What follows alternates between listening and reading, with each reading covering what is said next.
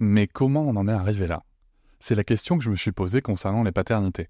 Pour y répondre, je vous propose de découvrir la BD Papa Sapiens, qui raconte l'histoire des pères à travers les âges avec humour et les chouettes dessins de Sévanie.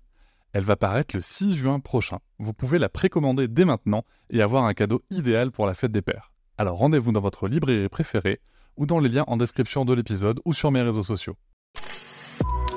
Avec quelqu'un qui a dit que je peux pas jouer aux poupées et après j'ai.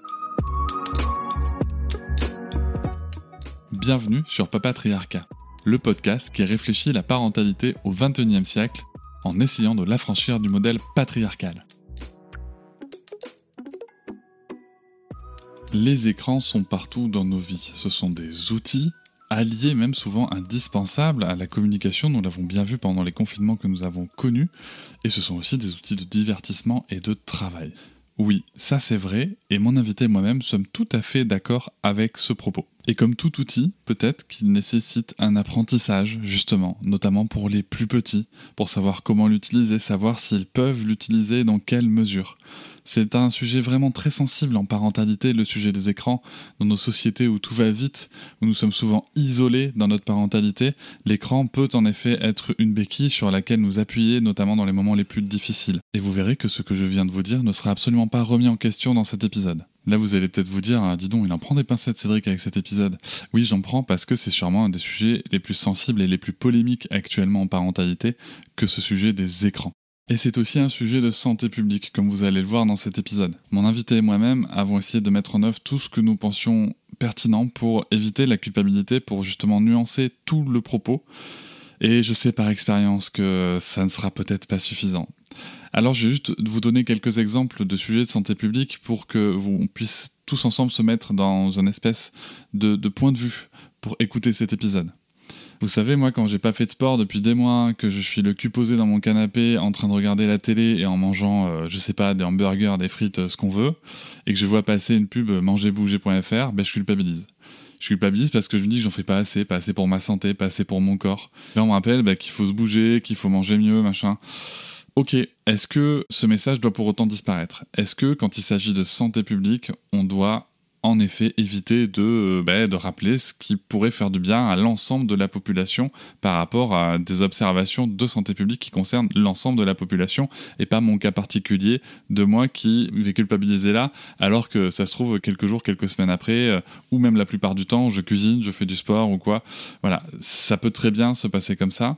Je repense aussi au message sur les paquets de cigarettes. Moi je suis un ancien fumeur et je me rappelle très bien que quand acheté ces paquets avec le message fumer tu dessus, mais franchement, ça me gonflait, ça me gonflait, euh, ça me saoulait de, qu'on me rappelle à chaque paquet de cigarettes que oui, je mettais ma vie en danger, que c'était pas bon pour ma santé.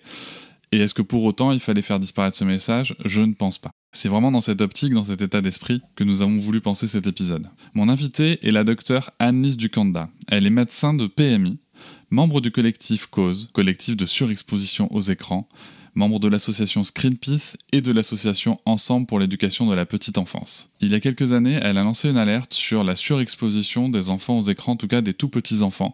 Nous allons bien sûr, dans l'épisode, tout cadrer, tout définir pour que notre propos soit le plus précis possible. Cette alerte a fait beaucoup réagir. En bien, comme en moins bien. Il y a eu des réactions qui peuvent être très violentes. Nous n'irons pas sur le sujet du harcèlement qu'elle peut subir, en tout cas pas en détail, mais elle en parlera quand même, car nous n'allons éviter aucun sujet. Vous me connaissez, on est allé même sur les sujets les plus tabous, même sur les choses qu'on peut lui reprocher, sur lesquelles elle va pouvoir s'exprimer et potentiellement s'expliquer par moment. J'ai eu l'occasion de rencontrer la docteure du Kanda au salon du livre de la ville de Saint-Louis. Nous étions invités tous les deux, moi pour mon livre Tu vas être papa, publié chez First, et elle pour son livre Les tout petits face aux écrans aux éditions du Rocher, que je vous invite à lire.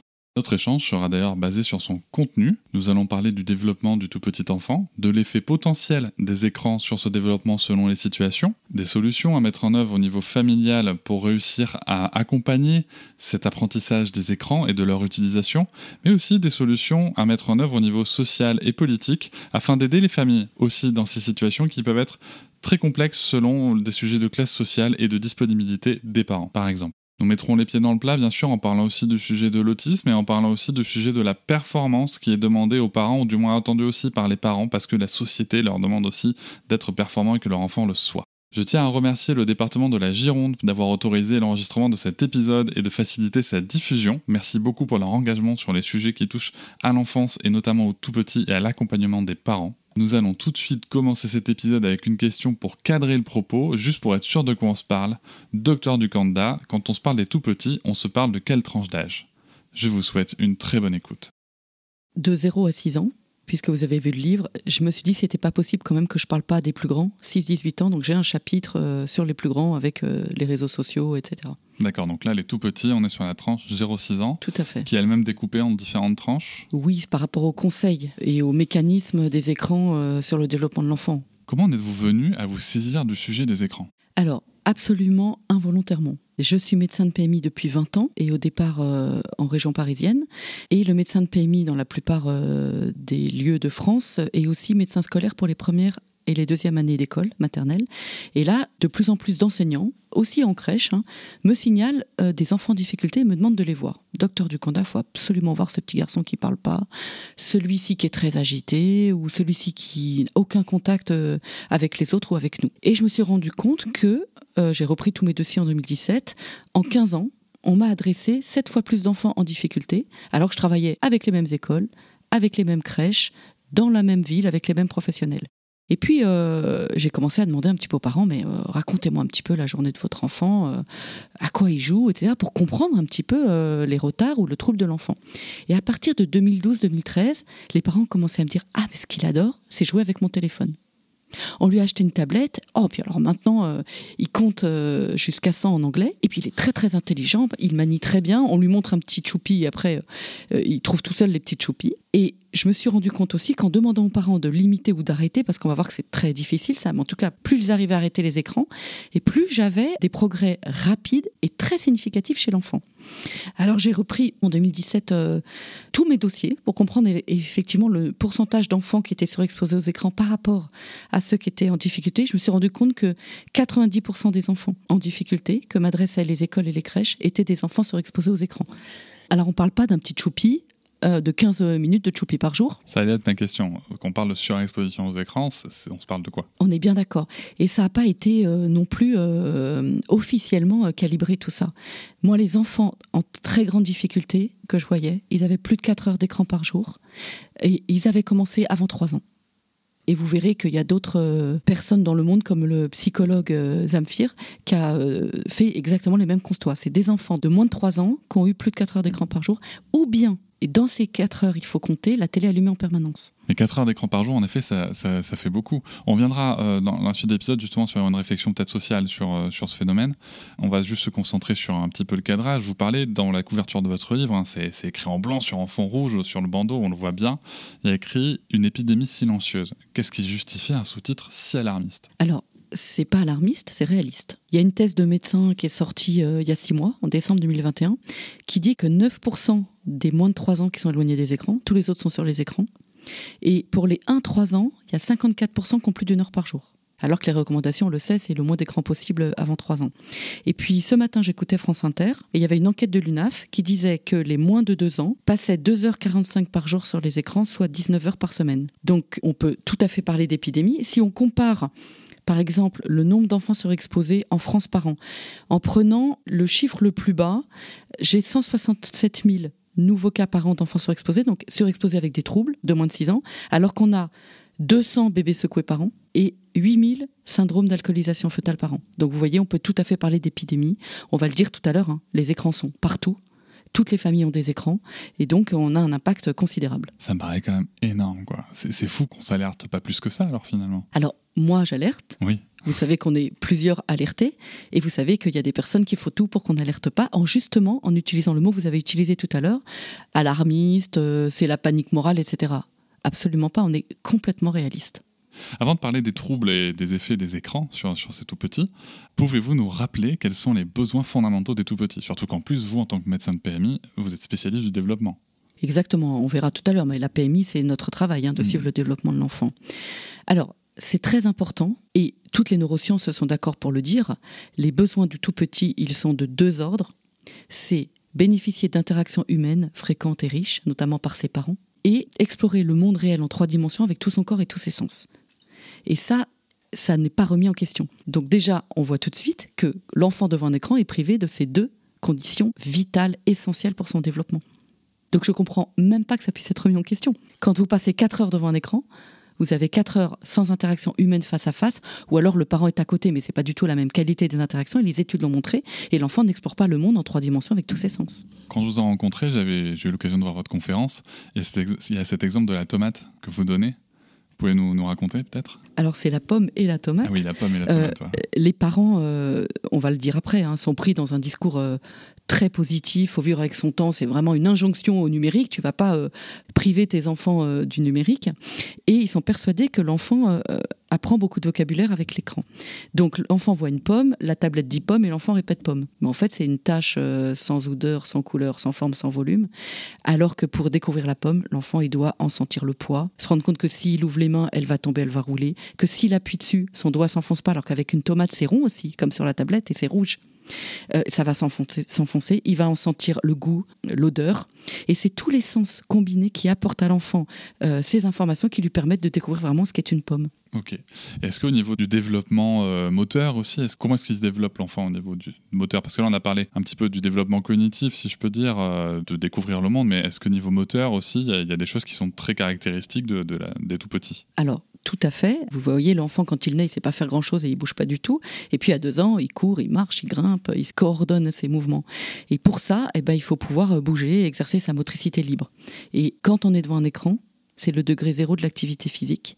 Donc l'enfant euh, n'exerce euh, ni la motricité fine, ce qu'on fait avec les mains, euh, attraper, acquérir la pince pouce index, c'est-à-dire il se rend compte qu'il faut écarter les doigts les resserrer pour attraper un crayon. Aucun geste qu'on peut faire devant un écran. Et puis avec son corps, c'est rouler, grimper, se tenir debout. c'est extrêmement riche dans le monde réel naturel. L'enfant fait énormément de, gestes infinis avec ses mains, avec son corps, et quasiment rien avec les écrans, puisque soit il n'y a aucun geste devant un écran, soit il y a deux gestes, c'est effleurer l'écran avec son doigt ou écarter avec ses doigts. Donc c'est extrêmement pauvre. Donc l'enfant ne développe pas sa motricité. Alors qu'avec une boîte en carton. Bah, avec tout ce qu'il y a dans le monde réel, il y a une multitude de choses, sans compter l'imagination, la créativité, enfin énormément de choses que l'enfant peut développer euh, parce qu'il est à son rythme dans sa découverte du monde et il ne subit pas les images qui défilent. Une fois qu'on a cadré tout ça, est-ce que vous pouvez nous expliquer, euh, je sais qu'il y a beaucoup de choses à dire, euh, donc allez-y, n'hésitez pas, comment les écrans sont toxiques à ses besoins fondamentaux? Alors ça, c'est très important. On l'a dit tout à l'heure. Hein. Les écrans privent le tout petit de ses besoins vitaux, interaction humaine fréquente et de qualité, et exploration du monde réel en trois dimensions avec tous ses sens. Donc déjà, il peut pas se développer puisqu'il est privé de ça. Et puis alors, c'est très important. Notre cerveau a deux systèmes d'attention. L'attention réflexe. Si ça bouge, si ça fait du bruit, on est attiré, on peut pas faire autrement. C'est ce qui nous permet d'échapper au danger ou de chasser, par exemple. Et c'est exactement cette attention que sollicitent les écrans. C'est le contraire de l'attention focalisée qui, elle, euh, est peu développée à la naissance, que l'enfant euh, développe petit à petit. Et l'enfant, justement, c'est le contraire. Il doit faire abstraction de ce qui bouge et ce qui fait du bruit autour de lui pour se focaliser sur quelque chose qui bouge pas ou sur quelqu'un qui parle comme la maîtresse, par exemple. Et donc, plus l'enfant a son attention réflexe, ça bouge, ça fait du bruit, sollicité par les écrans, et moins il peut se concentrer sur ses petits jeux, sur ses petits cubes, euh, pour se développer quand il est tout petit, puis après à l'école. Donc, on a des enfants qui ont des troubles de l'attention, voire une agitation importante, qui, en première année d'école maternelle, ne peuvent pas rester assis 5 secondes sur leur chaise. S'ils peuvent pas rester assis 5 secondes sur leur chaise, ils peuvent pas participer à l'activité, faire l'activité qui va leur permettre d'accéder aux apprentissages et de devenir élèves. Je, me permets de préciser, hein, on parle bien de rester assis sur un temps court sur la chaise, parce que moi, le premier, je m'autorise à penser que un enfant de 3 ans, sa place, c'est pas d'être assis sur une chaise toute la journée, mais c'est pas du tout votre propos. C'est juste vraiment le temps d'une activité. Alors, je donne l'exemple de la chaise, mais mm. l'enfant peut être debout, ça n'a aucune importance. L'enfant, quand il a 9 mois et qu'il est en train de manipuler ses cubes, euh, ce qui est intéressant, c'est qu'il puisse rester manipulé un certain temps pour en tirer du profit, euh, de motricité, d'imagination. Ah oui, je me rends compte qu'en mettant tous les cubes là, c'est plus lourd, ça tombe. Là, les, les histoires de quantité, donc il peut être debout aussi, peu importe, mais il faut qu'il reste focaliser un certain temps sur son activité pour en tirer du bénéfice, comme quand il va euh, développer la relation humaine, l'échange, la communication, précurseur du langage, il faut bien qu'il reste un minimum de temps euh, focalisé sur les yeux et la personne qui lui parle. Donc quand je dis assis, euh, c'est pour donner une image de ce que vivent un peu les, les écoles, par exemple, mais aucune importance. L'enfant, il peut être allongé et focaliser son attention sur un jouet. Il faut savoir que les écrans donc sollicitent l'attention réflexe Donc c'est comme vous, vous êtes au restaurant avec votre meilleur ami, c'est très intéressant ce qu'il vous dit. Mais s'il y a une télé au-dessus, vous n'allez pas pouvoir vous empêcher de jeter des coups d'œil, répéter vers la télé. Ça bouge, ça fait du bruit. Votre cerveau est câblé comme ça pour détecter les points les plus saillants de l'environnement. Et puis les écrans apportent au cerveau humain ce qu'il adore et ce qu'il recherche, du plaisir sans effort. En ce sens, les enfants euh, vont rechercher de plus en plus l'écran, ne pas s'enlacer alors qu'on voit bien qu'un tout petit se lasse vite de l'activité. Et donc c'est vraiment le piège de l'écran, ça habitue les enfants à une activité euh, addictive de plaisir ils se détournent finalement des activités indispensables pour eux, explorer le monde, interagir avec l'humain, comme on l'a dit tout à l'heure. Et donc ils sont toxiques sur tous les plans et sur tous les domaines du développement. Motricité, langage, attention. Ils offrent aussi euh, du plaisir sans effort, donc l'enfant il a du mal à supporter la frustration. Mhm. Or, sans frustration, à l'école, c'est, il développe des troubles du comportement, c'est extrêmement compliqué. Alors, c'est très intéressant. Euh, je vais ouvrir une parenthèse parce que euh, vous parlez justement de, l'effet des écrans sur la frustration. Il n'y a pas longtemps, j'écoutais euh, d'autres professionnels de santé avec lesquels j'ai, de profonds désaccords qui expliquaient que c'était plutôt la faute à une éducation sans violence. L'éducation sans violence n'a rien à voir avec la frustration. Et que le fait d'écouter l'enfant, ça ne lui permettait pas, il n'était pas assez frustré et que le rôle des parents, c'était de, de frustrer l'enfant au maximum pour l'habituer à la frustration. Il n'y a pas besoin de frustrer un enfant au maximum. Dans la vie de tous les jours, un enfant, il peut pas manger à n'importe quelle heure, faire n'importe quoi, arracher les lunettes de papier et les jeter à la poubelle. Donc les frustrations, elles, elles viennent naturellement dans la vie quotidienne de l'enfant. Et c'est important qu'il apprenne qu'il puisse pas tout faire, etc. Et on peut tout à fait lui signifier qu'il n'a pas le droit sans être violent, pour moi. Et nous, on, on voit des enfants dans les crèches et les écoles qui supportent pas le non. Par exemple, le lundi, c'est telle classe qui a le droit de jouer avec les vélos dans la cour et l'autre classe n'a pas le droit. Ça paraît tout à fait normal. Il y a pas assez de vélo pour tout le monde. Et eh ben on a des enfants qui n'ont jamais vécu la frustration parce que les écrans c'est du plaisir sans effort et la facilité sans effort et qui font des crises des crises, ils hurlent, ils sont violents, etc. Même des fois, j'en ai qui lancent des chaises sur la maîtresse. Enfin, c'est quand même extrêmement douloureux pour euh, tout le monde. Alors que l'enfant, il a besoin d'apprendre de, finalement. Ça va pas être facile, il va peut-être pleurer, mais on peut le, on peut le consoler, on peut le rassurer. Tu, pourras faire demain. Bah oui, tu as raison, c'est pas drôle pour toi. Moi, je comprends que tu râles, etc. Et puis, il y a autre chose, euh, une autre raison pour laquelle les écrans euh, développent de l'intolérance à la frustration, c'est que quand l'enfant pleure, et puis un enfant, ça pleure, c'est normal, hein, on voit qu'il arrête de pleurer, mais c'est on-off dès qu'on lui donne l'écran parce mmh, qu'il est happé, il est capté, en plus il adore. Mais en fait, il n'apprend pas à supporter la frustration et à se calmer seul. Donc on a un, double effet des écrans qui empêche l'enfant de supporter la frustration. Euh, donc c'est par ce biais-là que ça donne cet effet secondaire euh, négatif. C'est très intéressant que vous parliez euh, de cet exemple-là parce qu'il se trouve que ce matin même, ma fille s'est blessée au doigt hier euh, elle a eu un pansement, comme ça, un peu, je, je l'avais pas mal serré. Elle s'est reblessée au même doigt ce matin. Elle pleurait, elle pleurait. Moi, j'étais très, très fatigué ce matin au réveil. Et je m'étais dit, est-ce que je mettrais pas un petit. Euh, bon, nous, ça lui arrive qu'elle regarde des dessins animés. C'est le Docteur à la peluche, un dessin animé que j'aime beaucoup. Et je me, je me suis dit, est-ce que je lui mettrais pas un petit Docteur à la peluche là euh, Parce que les pleurs, pour moi, c'est difficile. Et en fait, malheureusement par expérience aussi, parce que c'est quelque chose que j'ai fait par le passé, je me suis juste rappelé qu'en fait, ça allait en effet, comme vous dites, la mettre sur pause. Mais qu'à la fin du dessin animé, j'allais et manger la frustration de la fin du dessin animé et le retour de l'émotion qu'on n'avait pas traité. Et ça, je pense qu'il faut aussi l'avoir expérimenté pour, euh, pour, pour, comprendre que bah, l'écran, euh, ça permet pas d'apprendre à, à, assimiler, à accompagner ses émotions ou sa frustration. Quoi. Pas du tout. Alors tout à fait. Après, euh, moi je trouve qu'il y a des petites situations d'urgence où euh, les écrans sont bienvenus. et si elle s'est fait très très très mal et que vous avez quand même accompagné l'émotion en disant bah oui t'as très très très mal, puis euh, t'es dans mes bras mais je vois que t'as quand même très très très mal etc. Eh ben écoute, j'ai pas pour habitude de donner des dessins animés dès que je te dis non, mais là moi je trouve que vraiment voilà t'as très mal et franchement on lui explique encore une fois et elle peut très bien comprendre. vous savez on utilise des tablettes dans les services de pédiatrie pour faire des soins douloureux. Eh ben, quel est le problème? Dans le cabinet de ma compagne, qui est chirurgienne dentiste, elle a une télé au plafond, en fait. Écoutez, si c'est de temps en temps pour un soin délicat, douloureux, il n'y a aucun problème. Il n'y a aucun problème.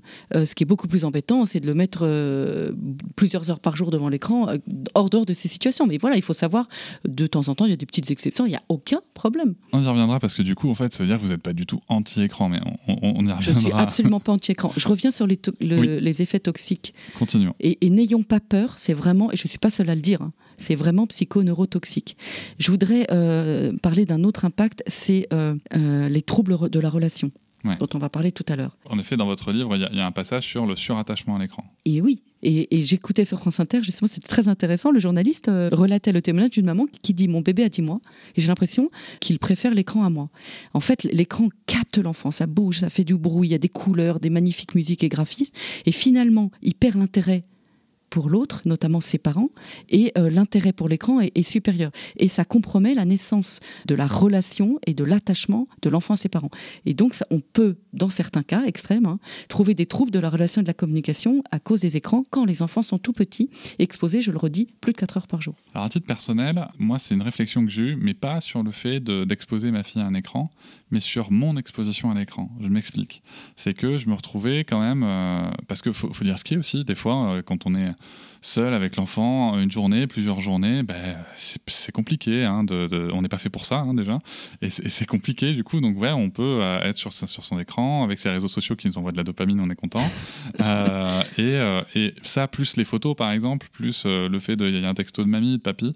En fait, je me suis, je me suis aperçu que par moment, je me suis aperçu de ça il y a quelques années, que ben, l'écran faisait écran entre ma fille et moi et que je pense que ça pouvait avoir aussi un, problème euh, sur, l'attachement. Quoi. complètement. Et euh, c'est euh, un nouveau concept dont on parle de plus en plus. Donc on a d'ailleurs des articles qui sont sortis, on en parle dans notre, sur notre site Cause. Ça s'appelle la technoférence. C'est l'interférence des outils numériques dans la relation humaine, qui a d'abord été écrite, décrite en 2014 aux États-Unis par un psychologue, euh, Brandon McDaniel, sur l'interférence des outils numériques dans la relation entre adultes, dans le couple. Et ensuite, ça a été repris par euh, la pédiatre Adeski, l'interférence de l'écran entre parents et enfants. Si le parent est souvent capté par l'écran, et on est dans une société où on est de plus en plus capté par notre écran, ça, ça capte le parent et le rend indisponible au moins un moment pour son enfant. Si c'est deux, trois fois par jour, il n'y a pas de problème. Mais on se rend bien compte qu'il euh, y a une étude qui a montré qu'on recevait une notification sur nos téléphones toutes les 40 secondes. Eh bien, moi, c'est pareil. Hein. S'il y a mon téléphone à côté, ça sonne, je vais par réflexe, je crois qu'on fait tout ça, aller voir juste ce que c'est. Donc c'est très important, on le dira tout à l'heure, mais il faut que les parents restent disponibles pour l'enfant. Ils ont décidé d'être un moment de jeu, de repas, de balade avec l'enfant, mais écoute leur, téléphone parce que ce sera trop difficile de pas aller répondre. Et puis quand, l'enfant est pas là, quand l'enfant est couché, eh ben, on se gave un petit peu de nos réseaux sociaux, de nos écrans, il n'y a pas de souci quand l'enfant est pas là. C'est ça, et quitte à... c'est marrant parce que je vais avoir plein d'anecdotes personnelles là-dessus. Euh, c'est vrai qu'en plus, ce, sujet de notification, ça vient activer le, le FOMO, hein, ce qu'on appelle le FOMO, donc le Fear of Missing Out, c'est-à-dire la peur de manquer une information qui serait cruciale. Alors que non, le changement de coiffure de Kim Kardashian, tout le monde s'en fout, mais pourtant ça va peut-être faire ping sur votre téléphone. Euh, c'est exactement ça. Je grossis un peu le trait. Euh, mais en effet, et merci de cette notion de technoférence, parce que c'est vrai que par exemple, vous, voyez, vous venez de dire, une fois que l'enfant est couché, on peut être sur nos écrans, c'est vrai. Et en même temps, peut-être qu'on devrait se poser la question, parce que c'est une question qu'on se pose avec ma compagne quand on observe nos usages. Bon, on remet beaucoup en question nos usages un peu, un peu, un peu souvent. On se dit, tiens, c'est marrant parce que il y a des fois, au lieu de faire un jeu de société comme vous pouvez le faire avant, c'est-à-dire avant d'avoir un enfant on, pouvait consulter nos écrans ailleurs dans la journée, et bien maintenant, en effet, on consulte nos écrans, mais du coup, on n'est plus en interaction forcément l'un avec l'autre. Et je pense qu'il y a peut-être une réflexion que nous, en tout cas, on va mener, euh, on va mener là-dessus. Les effets de l'écran sur le cerveau de l'enfant, enfin l'impact, c'est-à-dire euh, stimuler l'attention réflexe et distribuer du plaisir sans effort, c'est aussi ce que ça fait sur nous. Bien sûr. Donc euh, nous aussi, moi des fois, je me dis, allez, je me détends le soir, je vais regarder 10 minutes de Facebook, et en fait, je me rends compte que je reste une heure. Exactement. Ça exerce la même captation à tous les âges. Exactement. Donc le problème maintenant, c'est qu'on a des tout petits de plus en plus sur les écrans parce qu'on a une possibilité de contenu euh, sur YouTube, etc. Tous les, écrans qui ont été fabriqués, les contenus pour les tout petits, et puis nous-mêmes aussi, une multitude de, réseaux sociaux, enfin qui ne cessent d'augmenter, etc. Et d'applications. Et donc, eh ben, si les tout petits et leurs parents sont de plus en plus captés par l'écran, ils sont de moins en moins en interaction. Donc, si je, comprends bien, pour résumer un petit peu, et je vais reprendre les, les passages qui sont dans votre livre que je conseille de lire, bien sûr, on peut avoir des retards de développement sur le langage, sur le cognitif, la motricité, l'oralité et des troubles de comportement au niveau de l'attention, de l'attachement, de l'anxiété, du sommeil, perdre la notion d'effort, de l'agressivité. Et aussi, vous mettez des attitudes sexualisées. Oui, et il suffit d'aller parler à une brigade pour mineurs ou un juge pour enfants. On a de plus en plus euh, de conduites sexualisées, voire d'agressions sexuelles de mineurs sur mineurs, parce que euh, ils ont accès, euh, sans le rechercher souvent, mais je parle déjà des, même des petits, hein, à des contenus sexualisés sans le vouloir. Bah, par exemple, moi j'ai vu une petite fille de 6 ans qui devait faire un travail sur les chevaux. Mhm. Donc elle prend la tablette de sa grand-mère et puis elle tape étalon. Bah, elle n'a ah, pas vu que des chevaux. Ah, ben oui, Voilà. Et donc, il y a une étude hein, que, je reprends dans mon livre qui montre que 1,16% des enfants de 6 ans regardent des vidéos porno. Euh, vous ah, mettez blanche. 1,16% des enfants de 6 ans. De 6 ans Voilà. Regardent des vidéos oh, porno. Euh, bon là, euh, je parlais de étalon, on voyait que c'est un, autre euh, processus, mais euh, en deux clics, vous avez accès à des contenus porno, et même quand vous n'êtes pas mineur, 24 heures sur 24. Et donc, on a malheureusement de plus en plus d'ados, d'enfants, de jeunes enfants, parce qu'il y a le grand frère, le cousin, etc., qui ont accès à, des contenus sexualisés, voire pornographiques. Oui, tout à fait. L'âge moyen de, de l'accès à, un contenu pornographique en France, l'actuel, c'est 9 ans. Exactement. C'est quand même très très tôt. Et il y a, alors là, on peut en, décaler un petit peu, je ne parle pas des tout petits, quoique... Oui, on ouvre une parenthèse. Quoique, quoique, moi j'ai quand même des signalements d'école que j'avais pas il y a 20 ans, d'agressions sexuelles dans la cour ou dans, au moment de la sieste par exemple, de 3-4 petits garçons qui ont agressé euh, sexuellement, qui font déjà l'attouchement sexuel sur une petite fille. Alors, est-ce, est que ça, là, je pose la question, est-ce que ça, ça euh, vraiment, c'est une vraie réflexion, est-ce que c'est pas aussi dû au fait que notre perception et nos attitudes vis-à-vis des agressions sexuelles a évolué et, euh, et que maintenant on les, on les repère et qu'on les, et qu'on les détecte comme telles Peut-être aussi, mais je pense. Peut-être un croisement enfin, Tous ceux qui s'intéressent à la question des écrans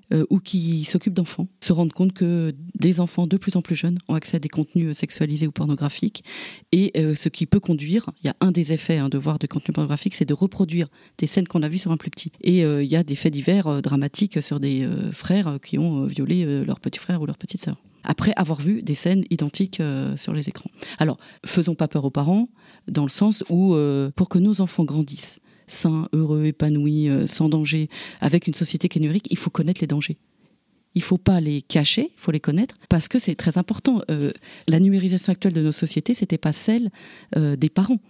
Euh, ça a évolué tellement vite. Euh, premier smartphone 2007, première tablette 2010, les réseaux sociaux, avant il n'y avait que Facebook. Voilà. Donc il ne faut pas se voiler la face sur les dangers pour bien protéger ses enfants. Alors là, là vous touchez un point justement que j'allais, une question que j'allais vous poser. En faisant mes recherches pour préparer cet épisode, je suis tombé sur, euh, sur, sur, différents articles, là on a eu l'occasion d'en parler. et il y a une personne qui soulignait le fait que bah, je, vais prendre, je vais prendre ma voix de, de vieux boomer, comme, comme on dit. bah enfin quand même, euh, les écrans ils sont dans les maisons depuis les années 50 et euh, on voit bien que ça n'a pas fait des générations de dégénérer. Alors on me dit souvent ça. Euh, les papas me disent ou maman, hein. mais moi j'ai été devant la télé toute la journée et j'ai pas de problème. Mais ça n'avait rien à voir la télé il y a 20 ans et la télé maintenant. La télé, elle, maintenant, elle est connectée à Internet sur YouTube. Et avant, on mettait des petits CD de petites chansons d'Henri Dess ou Au clair de la lune pour nos enfants. Et maintenant, les parents me disent, bon, on les met sur YouTube, les petites comptines. Et comme c'est des petites comptines, voire des fois, ils payent pour avoir accès à des chaînes spéciales bébés. Ils sont persuadés que c'est euh, encore mieux parce qu'il y a ces jolis graphismes, etc. Et ça a un effet sur euh, l'enfant. Euh, donc l'enfant se, se, retrouve bien plus surexposé que les parents au même âge. Et puis c'est la, la télé et la multiplication des chaînes de la télé, l'accès Internet et la multiplication des autres écrans. Maintenant, avec le smartphone et la tablette, vous l'emmenez partout. Alors qu'avant, il y, avait accès à la télé que dans le salon. Et il y a une multiplication des supports, des contenus, des temps. Vous avez maintenant des contenus pour tout petit, 24 heures sur 24. Il y a 30 ans, c'était pas comme ça. Donc en fait, l'exposition aux écrans d'aujourd'hui, pour la, grande majorité des enfants, n'a rien à voir à l'exposition de leurs parents. Mais moi, je vais quand même raconter une anecdote personnelle, encore une fois, euh, qui n'a de valeur que celle de mon expérience, hein, on est bien d'accord. Mais euh, moi, j'ai grandi justement avec euh, une télé dans toutes les pièces, y compris ma chambre. Et ce que j'ai constaté, en tout cas, comme, comme élément qui me paraît quand même une situation assez alarmante, donc là, je parle de moi, uniquement de moi, c'est que on mangeait toujours avec la télé à table, et moi, elle était placée derrière moi, en fait. Mon père était assis en face de moi, il fallait qu'il puisse regarder les infos, donc moi, je vais tourner la tête. Et du coup, j'ai vraiment développé le fait de pouvoir manger très vite. Parce qu'en fait, quand j'avais fini de manger, je me tournais pour pouvoir regarder la télé euh, comme, tout le monde. Et ça, c'est vraiment quelque chose que j'ai développé comme ça. Et je me suis aperçu aussi que pendant des années, ça, ça m'est passé, mais pendant des années, je n'arrivais pas à m'ennuyer. Alors que s'ennuyer, c'est merveilleux. C'est très important. Alors que s'ennuyer, c'est merveilleux. vous dites. Non, mais c'est vrai. Et, là, et, là, je parle juste de. Moi, je suis né en 83, hein, donc je parle juste. Mais nous, on avait vraiment une télé dans chaque chambre. J'ai connu aussi le fait de regarder la télé jusqu'à minuit, une heure euh, du matin. Euh, bien sûr qu'on me disait, faut pas que tu regardes la télé aussi tard. C'est vrai bien sûr. Mais concrètement, une fois que mes parents dorment, euh, moi, je me Ça m'arrivait même de mettre des réveils pour me réveiller une fois que je savais que mes parents étaient endormis, de regarder la télé la nuit. Je tombais sur plein de choses. Mais là, vous aviez peut-être pas 18 mois. Peut-être un petit peu plus. Vous voyez aussi, ça dépend de quel âge on parle. Hein, vrai. Alors, bah, hein. pour, la, pour la cuisine, ça, ça a été dès, les premières années de ma vie. Très clairement. Et heureusement, bah, vous n'aviez pas le smartphone partout dans le bus, le train, la salle d'attente, euh, la tablette. euh, et puis peut-être que vos parents vous emmenaient vous promener, vous faisiez plein d'autres choses aussi quand même. Oui, oui, Et oui, la- bien sûr. Voilà, et les, Oui, télé, les télés, elles bougeaient pas. Maintenant, vous avez ces écrans partout dans la poche. J'ai pas en effet, j'ai pas développé de, de troubles euh, développement euh, avancé, mais clairement, j'ai bien compris que ça avait un que ça avait un vrai impact. Et ça, je m'en suis aperçu quand, quand il y a un petit peu plus de 10 ans maintenant, avec ma compagne, on a décidé que nos temps de repas, c'était des temps. Alors c'est plus trop le cas, j'avoue, depuis qu'on a un enfant. mais nos temps de repas, c'était des temps où il y aurait ni télé, ni console, ni téléphone, ni rien. Et c'est là où en fait je me suis aperçu que j'y arrivais pas. Quoi. C'est important C'est très parce intéressant. euh, les- bon, la première question que je demande aux parents, c'est toujours sans jamais les, les- les culpabiliser. Ça sert à rien de culpabiliser les parents et c'est absolument pas de leur faute. On vit dans un monde où il y a plein d'écrans partout. Est-ce que par habitude, vous laissez la télé allumée? Et il y en a beaucoup qui me disent oui, hein, puisque c'est 42% des familles qui laissent la télé allumée en permanence. Et je leur demande est-ce que vous pouvez l'éteindre quand votre petit est là? Je demande ce qu'ils peuvent faire. Je ne demande pas aux parents ce qu'ils peuvent pas faire. Et il y en a qui me disent ah oui, euh, pas de problème. Je pensais que c'était bien pour lui. Je mettais ses comptines pensant bien faire, l'éveiller, et d'autres qui disent ah non, mais moi je peux absolument pas l'éteindre. Et ceux qui peuvent pas l'éteindre, c'est ceux qui l'ont eu tout petit tout le temps. Ouais. Donc il y a quand même un effet à long terme d'être exposé euh, entre guillemets massivement à l'écran petit Tout à fait. et euh, de décider dans votre cas de supprimer les écrans à table, ça montrait bien qu'il y avait une incidence d'avoir les écrans à table. Ah oui, C'était pas à si anodin que ça Ah, parce que vous avez totalement. décidé de faire. Donc voilà, Totalement, c'est totalement. intéressant. Alors moi, moi j'ai travaillé en, en distribution dans un, dans un grand magasin de vente technique et culturelle, en vendant notamment des tablettes pour enfants qu'on nous recommandait, alors euh, les constructeurs, les vendeurs, les, les diffuseurs, euh, pour 9 mois sans aucun problème, et même pour améliorer le développement, nous disait. Des applications éducatives, d'éveil, qui vont améliorer le développement de l'enfant. C'était vraiment comme ça qu'il fallait présenter aux parents. Comment est-ce qu'on arrive à ce discours totalement décalé? Parce que par rapport à ce que vous me dites, c'est pas la réalité de, de ce qui se passe. Alors, c'est complètement décalé. Il n'y a pas de, de loi par rapport à ça. 70% des parents qui ont des enfants de 0 à 2 ans utilisent les écrans parce que c'est éducatif. Ils sont, on est dans une société de performance. Les parents veulent que, euh, sont très soucieux de l'avenir de leur enfant. Et donc, les grandes marques de jouets se sont tous mis aux écrans pour les tout petits de moins de 3 ans et ont bien compris euh, les profits qu'ils allaient pouvoir euh, faire par rapport à ça. Je peux vous citer une grande marque de jouets qui s'appelle Smoby, qui a fait à Noël 2019. Donc, j'ai juste pris le catalogue de jouets qu'il y avait dans ma boîte aux lettres pour me rendre compte de ce que voyaient les parents. Et ils ont sorti un robot avec un grand écran LED. Et donc la publicité, c'est un robot doté d'un grand écran LED pour votre bébé dès un an. Un jouet innovant aux bénéfices indéniables qui initie le bébé au monde technologique sans être nocif à son développement. L'enfant réagit beaucoup plus qu'avec un jouet traditionnel. Entendez, c'est beaucoup mieux. Le jouet dit appuie sur ma main, déclenche une musique pour féliciter l'enfant. Les acquis sont validés pour un apprentissage réussi. Et les jouets parlent anglais car on sait que les enfants, etc. etc. Donc quand les parents lisent ça, ils sont persuadés que c'est le jouet à acheter pour leur enfant. Moi, j'ai beaucoup de parents qui me disent Ah, mais moi, j'ai acheté une petite tablette à ma fille de 3 ans, je voulais pas qu'elle soit en retard par rapport aux autres. Donc, tout le monde surfe là-dessus en pensant bien faire, et peut-être que les concepteurs de ces jeux pensent aussi que c'est éducatif. Le problème, c'est que l'enfant va répéter comme l'écran, il va effectivement euh, réciter l'alphabet en anglais. Mais en fait, c'est réflexe, il comprend pas ce qu'il dit. Et je le cite dans ma vidéo de 2017. Ils peuvent compter jusqu'à 50, mais si je lui dis donne-moi deux cubes, il n'a pas compris ce que c'était deux, l'entité 2. Parler, c'est pas répéter une phrase toute faite, c'est communiquer un message en plus avec quelqu'un. C'est ce qu'ils font pas avec les écrans. Vous évoquez d'autres exemples aussi, je crois qu'il y a cet enfant qui répète les couleurs. Ah oui, Ah. ça c'est spectaculaire. Je vois un petit garçon un mois après la rentrée. La directrice me dit Oh là là, il est très en retard, Madame Duconda, il comprend pas les consignes, il est pas avec nous, il joue pas avec les autres. Donc je le fais rentrer dans, le, dans mon cabinet avec son papa et je lui dis bonjour. Et là, il me répond jaune. Et comment tu t'appelles? Et il me répond bleu. Et pendant une heure, puisque mes consultations euh, durent une heure, il me récite toutes les couleurs et le papa euh, se saisit des, des objets de couleurs sur mon bureau et dit Dis au docteur, c'est quelle couleur? Vous avez vu, docteur? Et il était très fier. Et parce que pour les parents, l'intelligence, c'est compter euh, l'alphabet, les couleurs, etc. C'est un petit peu ce que transmet l'éducation nationale à un certain niveau aussi. Alors, c'est normal qu'à l'école, à un moment, on connaisse les chiffres, les lettres, mais à l'école, on apprend aussi bien d'autres choses. Notamment les compétences relationnelles. Com- Les euh, compétences relationnelles, comprendre une histoire et en redire quelque chose, euh, résolution de problèmes. Mais les parents retiennent souvent ça. Et c'est ce que développent euh, tous ces jouets euh, éducatifs. Et donc, je, le papa euh, laissait les écrans 4 heures par jour et surtout plein de petites comptines pour répéter les couleurs. Il y a des millions de bébés sur la planète Terre. Euh, où les bébés répètent les couleurs en français et en anglais. Les parents sont très fiers. Et je lui dis, écoutez, euh, vous allez, euh, est-ce que vous pouvez supprimer les écrans? Donc il m'a dit oui.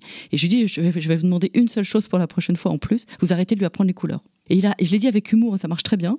Et le papa euh, revient me voir euh, un mois après. Je demande à l'école, euh, avant de le recevoir, alors, alors, euh, comment va Mathéo? Et la directrice de l'école me dit, ben, on, vous, on vous remercie, docteur Ducanda, parce qu'il a arrêté de dire tout le temps les couleurs. Il n'a pas encore récupéré le niveau de langage des autres, mais maintenant il comprend les consignes. Donc, parler c'est pas forcément dire des mots et des phrases, c'est pouvoir euh, combiner les mots entre eux pour communiquer avec quelqu'un. Et, on, et on, quand on parle, c'est à quelqu'un, ce que développent pas du tout les écrans. Dans la, dans, dans la préparation de cet épisode, comme je vous le disais, j'ai fait des recherches et j'ai aussi vu votre nom associé à la notion d'autisme virtuel. Euh, Voulez-vous dire que les écrans, voire les parents qui les laissent devant, rendent les enfants autistes? Alors, je n'ai jamais dit ça, mais il y a des personnes qui ont intérêt à dire que j'ai dit ça. Quand un parent et un enfant est fortement capté par l'écran, empêche la naissance de cette relation d'attachement, assez d'interaction sociale, etc. Il y, a il y a donc un trouble de la relation et de la communication. Et quand vous, vous êtes inquiet que votre médecin vous envoie vers un, centre de soins qui fait des diagnostics d'autisme, qui est un diagnostic clinique, il fait passer des tests et cet enfant code positif à tous les tests. Il répond pas à son prénom, il s'intéresse pas aux autres, il n'y a pas d'attention conjointe, il regarde pas dans les yeux. Et on va le diagnostiquer autiste alors qu'en fait il est surexposé aux écrans et il n'a pas pu développer cette qualité, cette richesse des interactions sociales. Donc, je suis très précise et je l'ai toujours dit, l'enfant peut développer des symptômes euh, qu'on peut confondre avec l'autisme, mais ce n'est absolument pas de l'autisme, c'est pas du tout le même processus et c'est pas la même prise en charge. Donc c'est très important justement de le savoir pour que tout enfant ait la chance de rencontrer un professionnel qui pose la question des écrans aux parents qui demande aux parents de tenter un sevrage de trois mois, en même temps qu'on prend rendez-vous dans un centre ressources autistes. De toute façon, il y a un an d'attente. C'est ça. Alors qu'on peut immédiatement, ça n'a aucune conséquence négative, aucun effet préjudiciable pour l'enfant d'arrêter les écrans quand il est petit. Il a besoin de se reconnecter au monde, aux autres, d'utiliser ses sens, son corps. Et vous savez que c'est tout ça qui crée dans le cerveau des, euh, des milliers et des milliers de connexions cérébrales. Donc, si je comprends bien ce que vous dites, c'est que c'est juste l'idée, ça serait, en tout cas au niveau du parcours de soins, ça serait juste de se dire, ben, comme il y a de toute façon beaucoup d'attentes pour euh, le parcours de diagno- diagnostic pardon, de l'autisme, autant tenter l'arrêt des écrans, voir ce que ça va donner dans les cas de surexposition et voir ce que ça va donner. Ça n'empêche pas le parcours de soins de diagnostic de l'autisme et potentiellement ça peut ben, aussi se libérer de ce parcours qui pourrait ne pas être nécessaire puisque c'est pas que les écrans les enfants autistes ou les parents, c'est juste qu'il y en a des, des symptômes, des, Des signes symptômes, qui sont, bah, troubles des interactions, troubles de la qui sont communication. présents dans les deux diagnostics. Tout à fait. Et ça va libérer énormément de place pour les enfants qu'on appelle autistes classiques ou autistes typiques, qui n'est pas du tout lié euh, aux écrans. Les parents viennent me voir en me disant mais j'ai regardé sur internet les symptômes de mon fils et l'ordinateur me dit euh, c'est de l'autisme ou bien c'est la maîtresse qui a pensé à ça ou l'orthophoniste ou le médecin ou le pédiatre. Moi j'ai pas besoin de dire le mot, Euh, mais c'est très important. On est face à un problème de santé publique colossal puisqu'il y a une augmentation considérable des diagnostics d'autisme et probablement que tous les enfants qui reçoivent ce diagnostic ne sont pas autistes. C'est quand même très important parce que le risque, c'est une errance diagnostique et thérapeutique de ces enfants surexposés aux écrans qu'on va priver de la possibilité de prise en charge d'arrêt d'écran. Il faut accompagner les parents vers l'arrêt d'écran. Ça n'empêche absolument pas de faire toutes les autres prises en charge de l'autisme. L'un n'empêche pas l'autre. Donc, on donne toutes les chances à l'enfant, alors que sinon, on le prive d'une partie de ses chances. Et potentiellement, en plus, euh, j'ai plusieurs amis dont les enfants ont un diagnostic d'autisme. Et souvent, en plus, ils ont tendance à les laisser aussi dans les écrans quand, quand, quand c'est trop compliqué, parce que ça peut être très compliqué à vivre. Et euh, du coup, si le diagnostic était pas bon à la base, ben, en fait, on ne fait que alimenter le problème. Quoi. Mais oui, tout à fait.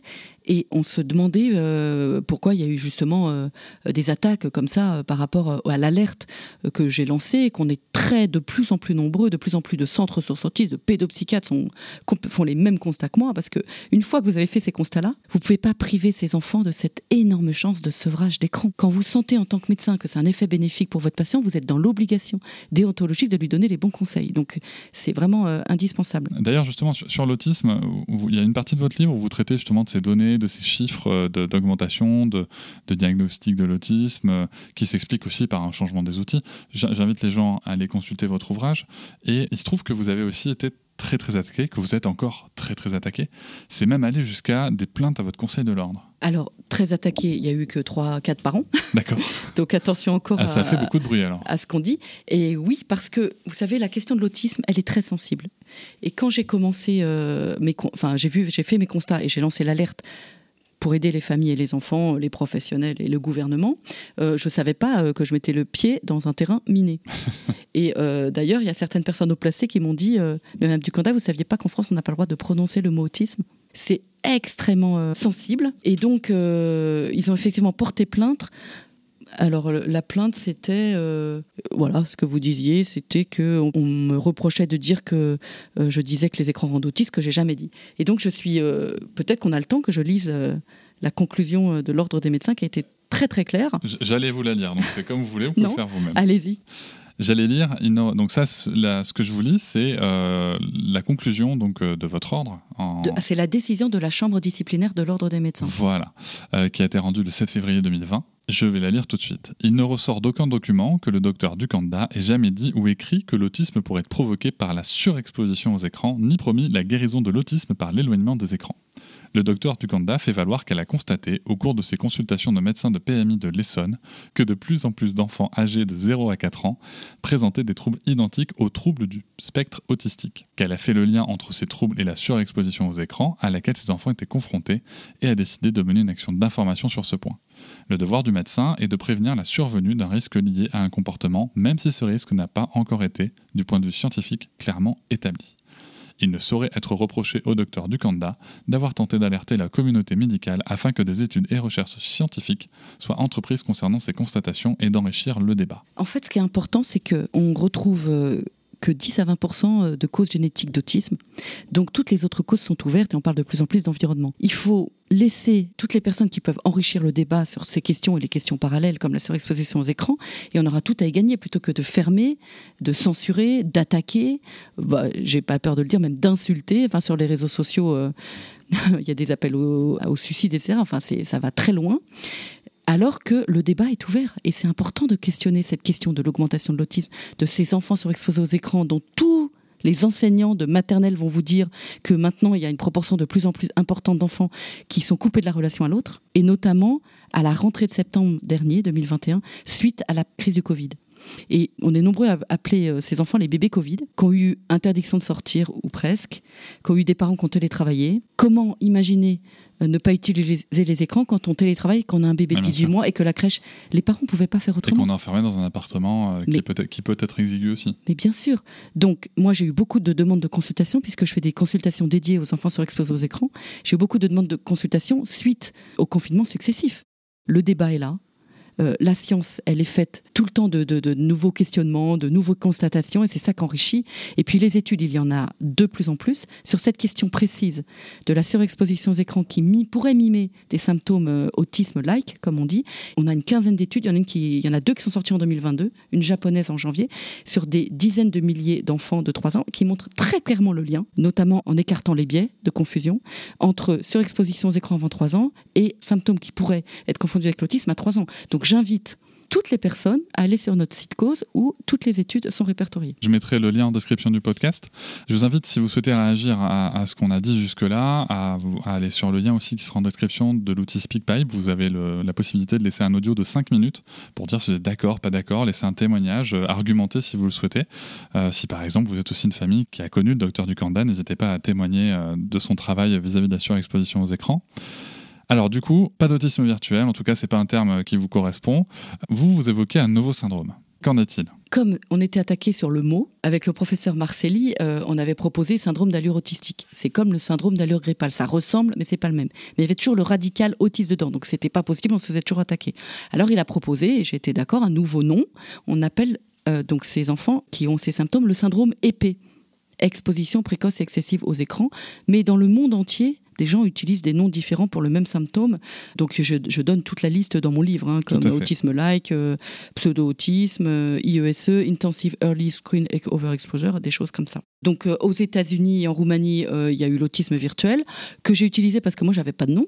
Et puis si les gens sont pas d'accord, ben on change de nom. Écoutez, je pense que c'est vraiment pas le nom le problème. Là, on est face à un problème de santé publique vraiment très très important, avec des conséquences considérables. Je rappelle des symptômes et des syndromes évitables est réversible quand ils sont petits. Donc l'enjeu est de taille. Alors que quand vous avez un syndrome d'alcoolisation fœtale ou un bébé secoué, les dommages neuronaux sont irréversibles. Mhm. Moi, je vous parle de quelque chose de réversible. Il n'y a pas de problème neurologique, biologique au départ dans le cerveau de l'enfant. C'est l'environnement qui a été inadapté, c'est-à-dire celui des écrans, en stimulant, en bombardant l'enfant de flashs visuels et sonores, et puis en le privant je l'ai dit tout à l'heure, de toutes euh, ces bonnes stimulations. Donc c'est vraiment évitable et réversible, donc c'est capital d'en parler. Je voulais revenir sur, mais pourquoi il y a eu ces attaques? Je me suis posé la question. Vous savez que l'autisme, et il y a un grand plan euh, national pour l'autisme, je crois 2018-2022, avec énormément de moyens, des milliards d'euros qui ont été débloqués par le gouvernement euh, sur euh, notamment la formation, sur la recherche, sur l'aide aux familles, etc. Quand vous en avez un enfant en difficulté, quelle que soit la difficulté, vous faites un dossier à la MDPH. Maison départementale des personnes handicapées. Et vous pouvez avoir des aides matérielles, des aides humaines à l'école, ce qu'on appelle les AESH, accompagnants pour élèves en situation de handicap Qu'on n'a pas toujours par ailleurs. très difficile à avoir, c'est très difficile pour toutes les familles. Vous avez euh, l'AEH, l'allocation pour enfants handicapés, vous avez des aides, enfin il y a plein d'aides. Si dans le dossier, le médecin il met enfant surexposé aux écrans, ou si le médecin met enfant autiste ou suspicion forte d'autisme, bah, vous n'aurez pas les mêmes aides. Et je crois ce qui est arrivé à certains parents qui n'ont pas eu euh, forcément les aides qu'ils auraient dû avoir. Alors que quand on vous dit on fait le diagnostic d'autisme, toutes les portes s'ouvrent. Même si c'est encore difficile et on manque encore effectivement euh, d'aide et d'accompagnement. Oui, le parcours reste difficile. Le parcours reste difficile de moyens, de places, de Voilà. structures, etc. Mais les portes s'ouvrent. Euh, de plus en plus. De plus en plus, c'est reconnu. Il y a des IEMA, unités d'enseignement maternel pour autistes. Les enfants sont 7 dans une classe. Moi, je trouve ça euh, merveilleux et c'est super. Euh, voilà. Mais si vous mettez enfant surexposé aux écrans, euh, il y a des aides qui sont refusées. Alors que cet enfant, la cause n'est pas la même. La thérapie n'est pas la même. L'avenir n'est pas le même. Mais à ce moment-là, il a autant besoin d'AESH, d'AEH que l'autre enfant. Et ça, c'est vrai que peut-être que les parents en sont victimes, et j'en suis désolée, de parents autistes classiques, mais moi, je ne suis pas responsable. On va pas ne pas alerter sur un gros problème de santé publique, parce que y- après, ça suit pas dans les MDPH. Donc effectivement, il faudrait contacter toutes les MDPH. Je pense que petit à petit, euh, ça évolue, mais vous savez, tout nouveau problème de santé publique, ça met toujours un certain temps. Un certain temps avant qu'il soit accepté, validé, et que ça suive au niveau des, des aides. Ben, on, on en parlera justement euh, à, à la fin dans les, dans les moyens que l'État et les actions que l'État pourrait mettre en œuvre. Parlons un peu de culpabilité, parce que là, on est, très en effet sur un sujet qui touche beaucoup. Juste après la préface de votre livre, on peut lire une phrase écrite en bleu. Une phrase que je vais lire tout de suite. Quand un écran s'allume, un enfant s'éteint. Alors moi-même, en lisant cette phrase, alors que je, alors pourtant je suis très très à l'aise avec mon utilisation des écrans, hein, comme je l'ai dit, enfin l'utilisation de ma fille en tout cas, moi j'ai quand même ressenti une certaine culpabilité. Parce que c'est une phrase qui est quand même très très forte. Euh, quelles recommandations est-ce qu'on peut donner aux parents pour les accompagner Euh, Parce que quand on voit cette phrase, euh, on peut se dire quand même, putain, mon enfant il, a- il regarde des dessins animés, je suis un parent de merde, les 9 minutes il est fait le matin parce que moi faut que je m'habille, faut que je me coiffe, faut que je me lave les dents. Euh, en fait, je suis en train de pourrir, je suis en train de détruire la vie de mon enfant. Je surjoue un petit peu peut-être le, sujet, mais en tout cas, on sait bien que la culpabilité parentale, c'est quelque chose qui, qui est très prégnant dans notre société. Cette phrase, elle n'est pas toute seule? Mm, bien sûr. Elle invite à, lire tout le livre où je ne cesse de déculpabiliser les parents. Tous les gens qui ont eu affaire à moi savent que je passe mon temps à déculpabiliser les parents en conférence et en consultation. Et puis à la fin du livre, il y a euh, quand un écran s'éteint, un enfant s'éveille. C'est pour marquer les esprits, pour faire une phrase symbolique forte. Un enfant s'éveille dans les premières années grâce aux interactions humaines et l'exploration du monde. Tout le monde le sait. Mhm. Et avec l'écran, bah, effectivement, il est seul face à quelque chose de qui n'est pas la réalité et qui l'enferme avec lui-même. quoi. Many of us have those stubborn pounds that seem impossible to lose, no matter how good we eat or how hard we work out. My solution is PlushCare. PlushCare is a leading telehealth provider with doctors who are there for you day and night to partner with you in your weight loss journey. They can prescribe FDA-approved weight loss medications like Wagovi and Zepbound for those who qualify. Plus, they accept most insurance plans. To get started, visit plushcare.com slash weight loss. That's plushcare.com slash weight loss. Donc j'ai voulu cette phrase parce que c'était euh, très fort. Mais les parents ne sont en rien responsables, qu'il y a des écrans partout, que nous-mêmes, enfin, on a une injonction à tout numériser, nos divertissements, mais notre vie quotidienne, pratique, notre travail. Il y a très peu de messages euh, de prévention. Vous entendez les 5 fruits et 5 légumes par jour tout le temps. Le Covid, c'était toutes les heures. Est-ce qu'on entend tous les jours des messages de prévention sur les dangers des écrans pour les tout petits au-delà de 15 minutes, puisqu'on a dit que 15 minutes de choupi par jour, il n'y avait pas de problème. En plus, on est dans une société numérique, donc l'enfant grandit dans une famille dont il prend toutes les habitudes les habitudes culinaires, les habitudes de sommeil, etc. Bah, il, voit tout le monde sur les écrans, donc euh, donc c'est absolument pas de la faute des parents. Et puis il y a une étude qui montre que 67% des parents pensent que plus tôt l'enfant sera familiarisé avec les outils numériques, et mieux il sera préparé pour la vie de demain, puisque de toute façon il utilisera les ordinateurs. Donc on a véhiculer ces messages, ces injonctions au numérique, il faut être moderne, tu vas pas euh, euh, revenir en arrière, euh, priver ton enfant de ça. Et puis c'est très pratique aussi les écrans, faut dire ce qu'il est, puisqu'on connaît le pouvoir sur l'enfant, il est calme, etc. Donc c'est absolument pas de la faute des parents, c'est très dur d'être parent. Et je le dis tout le temps dans mes conférences, c'est encore plus dur d'être parent aujourd'hui avec les écrans que sans écran. Parce que on n'a pas prévenu que un petit peu d'écran, c'était pas grave, mais que très vite, ça devient addictif. Une autre activité s'en lasse, mais comme là, on a dit, ça capte l'attention involontaire, ça lui donne du plaisir sans effort. Le cerveau, il adore ça.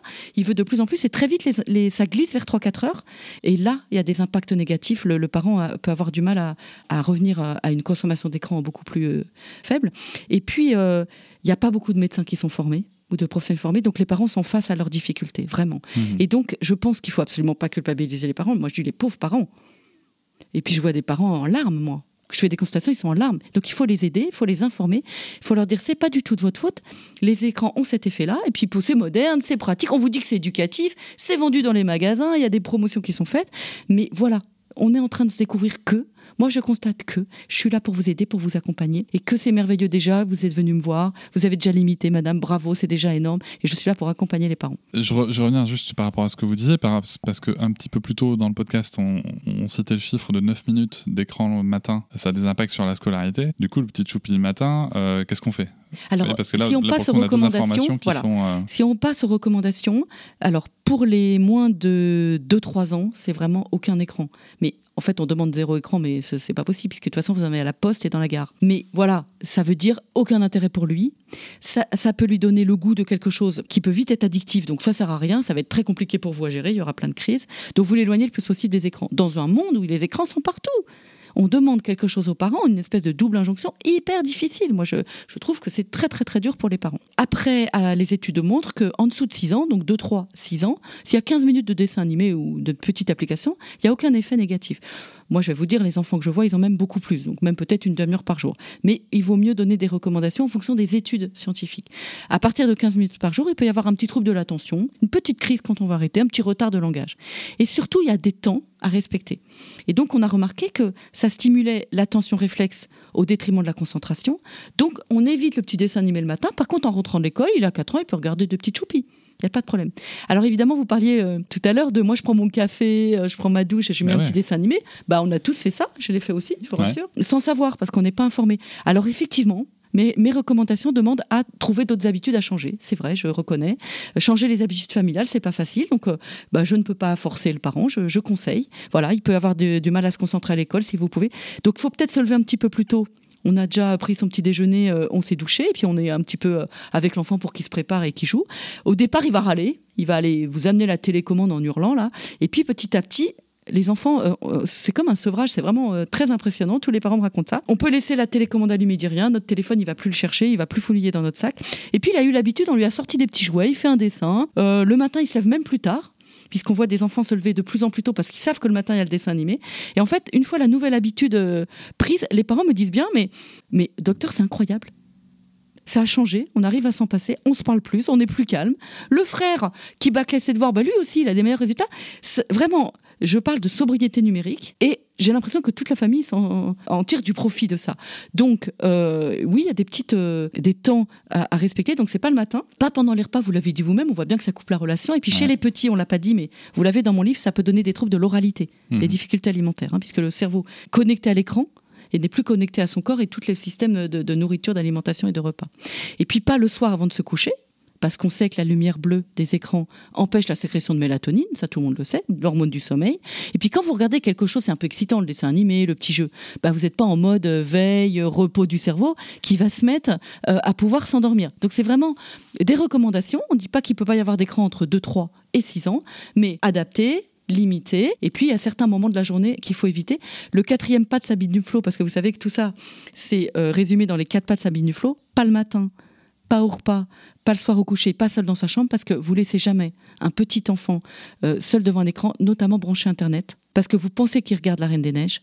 Et très vite, YouTube va vous proposer d'autres vidéos. Et petit à petit, c'est absolument pas pour les enfants. Ça peut être un contenu sexualisé ou violent ou scatologique. Merci pour cette précision parce que du coup on avait un, une petite dichotomie dans notre, discours qui était dérangeante. Je, reviens sur cette euh, histoire de les enfants peuvent se lever plus tôt pour regarder des dessins animés. Je vais vous donner une anecdote personnelle de quand j'étais petit. Moi le dimanche matin, je me levais à 6 h du matin.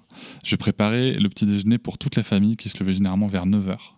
Ça me prenait euh, une petite heure. J'ai commencé à faire ça vers euh, ouais, 8-9 ans. 7, 8, ouais, peut-être 7 ans même.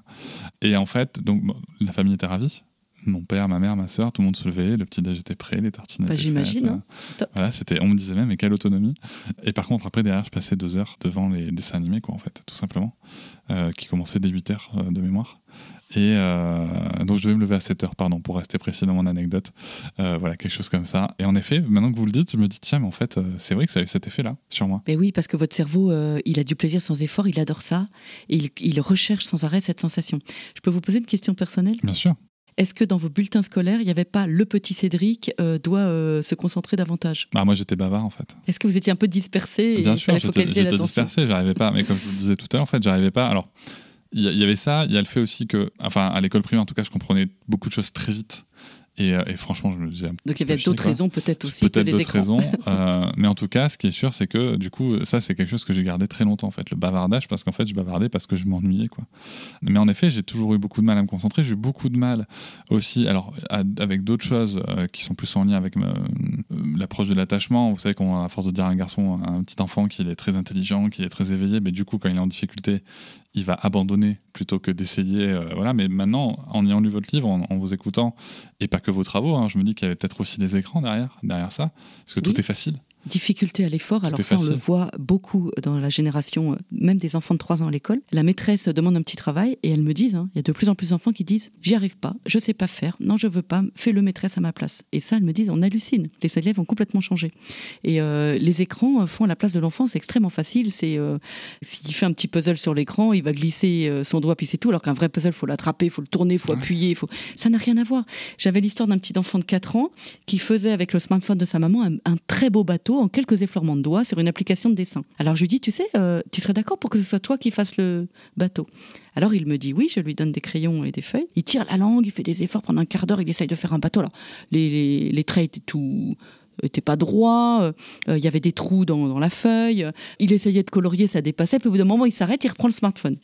Pourquoi voulez-vous que ce petit garçon fasse un quart d'heure d'effort pour faire un, bateau mal colorié, mal dessiné avec des trous, alors qu'en quelques effleurements de doigts euh, et quelques, en quelques secondes, il fait un magnifique bateau sur l'écran. Sur Donc en fait, on empêche nos enfants d'apprendre l'effort, euh, d'apprendre par euh, l'échec et l'erreur, ce qui est indispensable. Hein, et donc, beaucoup d'enfants ne bah, se concentrent pas, ont du mal à l'effort, ont du mal à finir les tâches, et on pénalise nos enfants finalement. alors c'est marrant parce que, alors du coup, je vais parler des écrans dans l'écran, si vous me permettez. J'ouvre une dernière fenêtre, après on va, on va continuer.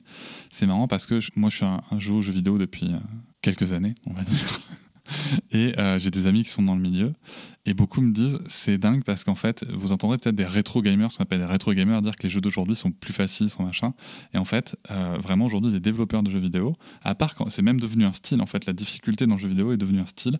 Sinon, en fait, il faut que tout soit rapide accessible. Il euh, n'y a, plus cette difficulté, cette recherche de l'effort. Vous savez, de le fait de mourir dans un jeu vidéo et puis de recommencer, et de remourir et de recommencer. Et je, je, pense que je vais leur envoyer votre livre pour leur dire tiens, mais regarde, peut-être que c'est ça aussi. Peut-être qu'en fait, euh, même dans le, dans le monde des écrans, ça a un impact. quoi. J'ouvre cette, cette réflexion. Euh, elle atterrira bien où elle voudra. Et j'espère qu'on pourra parler des recommandations pour les plus de 6 ans parce que j'interdis absolument pas aux 6-18 ans de jouer aux jeux vidéo de regarder un film en famille ou avec un copain. Hein. C'est prévu, c'est prévu de toute façon, vous n'avez pas le pouvoir d'interdire qui que ce soit. Non, mais surtout, il euh, n'y a aucun problème. Si c'est adapté à l'âge, si au niveau des, du temps c'est limité, il n'y a aucun problème. Là, là, on a parlé un petit peu donc, euh, des recommandations qu'on peut donner pour les parents d'enfants entre 0 et 6 ans. Donc je rappelle les quatre pas que vous avez, euh, que vous avez évoqués. Donc, pas le matin, pas pendant les repas, pas au coucher, pas au coucher, pas tout seul, et pas tout seul dans sa chambre. Et, euh, et, en effet, par contre, si jamais il y avait des, des troubles, on invite bien sûr toujours à consulter hein, pour détecter les troubles. N'allez surtout pas poser d'autodiagnostic vous-même. Vous êtes d'accord? Je suis d'accord et non, parce que le problème, c'est qu'il y a plein de médecins qui connaissent pas la surexposition aux écrans. D'accord. Et c'est pas de leur faute, ils n'ont pas été formés sur ce, ce nouveau, euh, ce, ce nouveau perturbateur environnemental. Il y, a- il y a un outil dans votre livre pour, euh, pour se poser les bonnes questions? Alors, il y a tous les. Oui, le, repérer une difficulté. euh, par exemple, si votre enfant ne comprend pas une consigne simple à deux ans, c'est pas normal. Donc, euh, un, en- un parent peut se dire bah, tiens, il est très agité. Puis d'ailleurs, quand il est sur l'écran, euh, euh, il joue plus avec les autres, il est très agité, il supporte pas la frustration, je peux arrêter les écrans. Mais rien n'empêche de consulter, bien sûr aussi, il faut consulter. Mais ce que je veux dire, c'est que il faut qu'on forme, on verra après, il faut qu'on forme tous les médecins sur ce phénomène. Tout à fait. Encore une fois, petite précision, si, si, si la consigne est comprise à deux ans et trois mois, ça va, hein, quand même, aussi Bah, à partir de 12-18 mois, un, un petit doit comprendre une consigne simple, va chercher tes chaussures, par exemple. Sinon, il faut s'inquiéter. D'accord, très bien. C'est bon à savoir. Donc ça, c'est pour les, les parents qui ont des, des enfants dans cette tranche d'âge-là. Maintenant, imaginons que mon enfant, il a 8 ans et euh, moi, je l'ai éduqué euh, aux écrans comme je l'ai été. Et donc, je vous écoute et je trouve que j'ai vraiment été un parent de merde. Qu'est-ce que vous auriez envie de me dire? Absolument pas. Vous n'êtes pas un parent de merde, puisque vous avez voulu faire plaisir à votre enfant, vous l'aimez très fort, et personne ne vous a dit que s'il y avait 5 heures de jeux vidéo par jour, ça pouvait donner peut-être les troubles de concentration, les troubles du langage, les troubles que, que, que votre enfant présente à l'école. Donc absolument pas. Moi, je vois des parents qui aiment leurs enfants, qui veulent bien faire et qui s'en veulent, qui s'en veulent. Il n'y a pas besoin de culpabiliser les parents, même quand je les déculpabilise, déculpabilise, ils se culpabilisent tout seuls. Non, non, il faut informer les parents. Les enfants surexposés ont des parents non informés ou mal informés, avec toutes ces, gens qui disent mais les écrans, euh, faut les initier tôt au monde des écrans, euh, euh, il faut jouer avec vos enfants. Il il n'a pas besoin d'inciter des enfants à jouer, puisque naturellement, si vous mettez un petit peu d'écran, ils vont tout de suite vous en vouloir de plus en plus. Donc il n'y a pas besoin de favoriser cette activité qui se favorise toute seule en elle-même. Et qui va se favoriser de toute façon socialement parlant. Voilà, il faut plutôt euh, éveiller les enfants à avoir du plaisir, à faire autre chose, jouer avec son copain, sortir faire du foot, faire un gâteau, euh, aller pêcher avec papy, euh, tout, tout ce qui va développer euh, la concentration, euh, la relation sociale, euh, la notion d'effort, le langage, etc. Et puis, on leur permet d'aller de- de- d'avoir des écrans, mais de façon très limitée, puisque euh, à partir, donc les études montrent hein, qu'au-delà de 6 ans, à partir de 30 minutes à 1 heure par jour, il peut y avoir des effets sur l'enfant. Donc, il faut limiter à 1 heure par jour. Mais comme il faut éviter les écrans tous les jours, parce qu'il va attendre l'écran, il va être pénible tant qu'il n'y a pas l'écran, il va vous mener la vie dure quand vous allez l'arrêter, moi je propose deux heures le mercredi, le samedi, le dimanche, pour un enfant euh, qui va bien. Ou un enfant qui va mal, euh, pour lequel on, on arrive à limiter. Mais je vois des enfants en consultation tellement accros. Ils ont 12 ans, c'est toute la journée. Je peux pas demander euh, deux heures mercredi, samedi, dimanche, c'est impossible. Donc je leur demande déjà une. euh, Enfin, je sais pas si on en vient déjà aux recommandations. On, on y est là, enfin là, là, du coup on, on est sur la tranche euh, au-dessus. Oui. Euh, et justement, c'était ma question, c'était que vous parlez de, cette, de ces enfants de 6 à 18 ans, Oui. que vous appelez euh, génération écran, donc vous avez des recommandations pour eux aussi.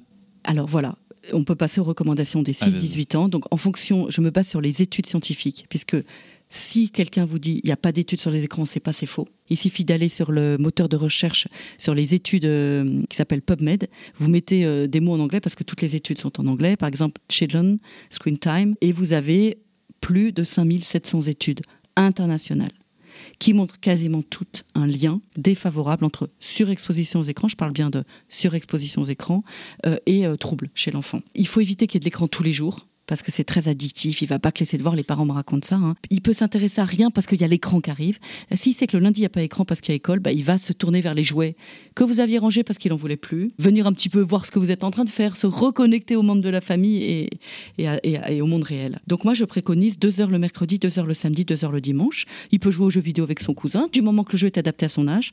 On voit trop d'enfants qui jouent à GT à 8 ans, qui regardent Squid Game à 5 ans, euh, qui regardent euh, Annabelle, des conseillers moins de 12 ans à 6 ans. J'ai plein d'exemples. Pour les jeux vidéo, je rappelle, alors ça aura déjà été rappelé dans un épisode euh, avec euh, Eric Greff qui justement s'interroge sur, euh, sur sa fille et les écrans. Je rappelle que pour les jeux vidéo, il y a une norme qui s'appelle la norme PEGI qui permet d'avoir les âges des écrans. Ça, voilà, ça, va, va y avoir différents jeux.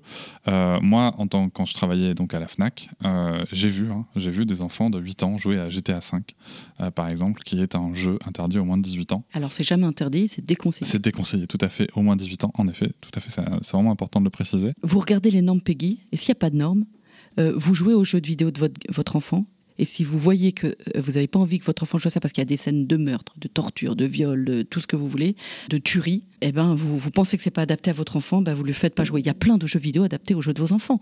Donc ça c'est vraiment très important. Les écrans c'est pas non, c'est permis, mais à certains moments, à certaines heures, et le contenu doit être adapté. Vraiment c'est très important.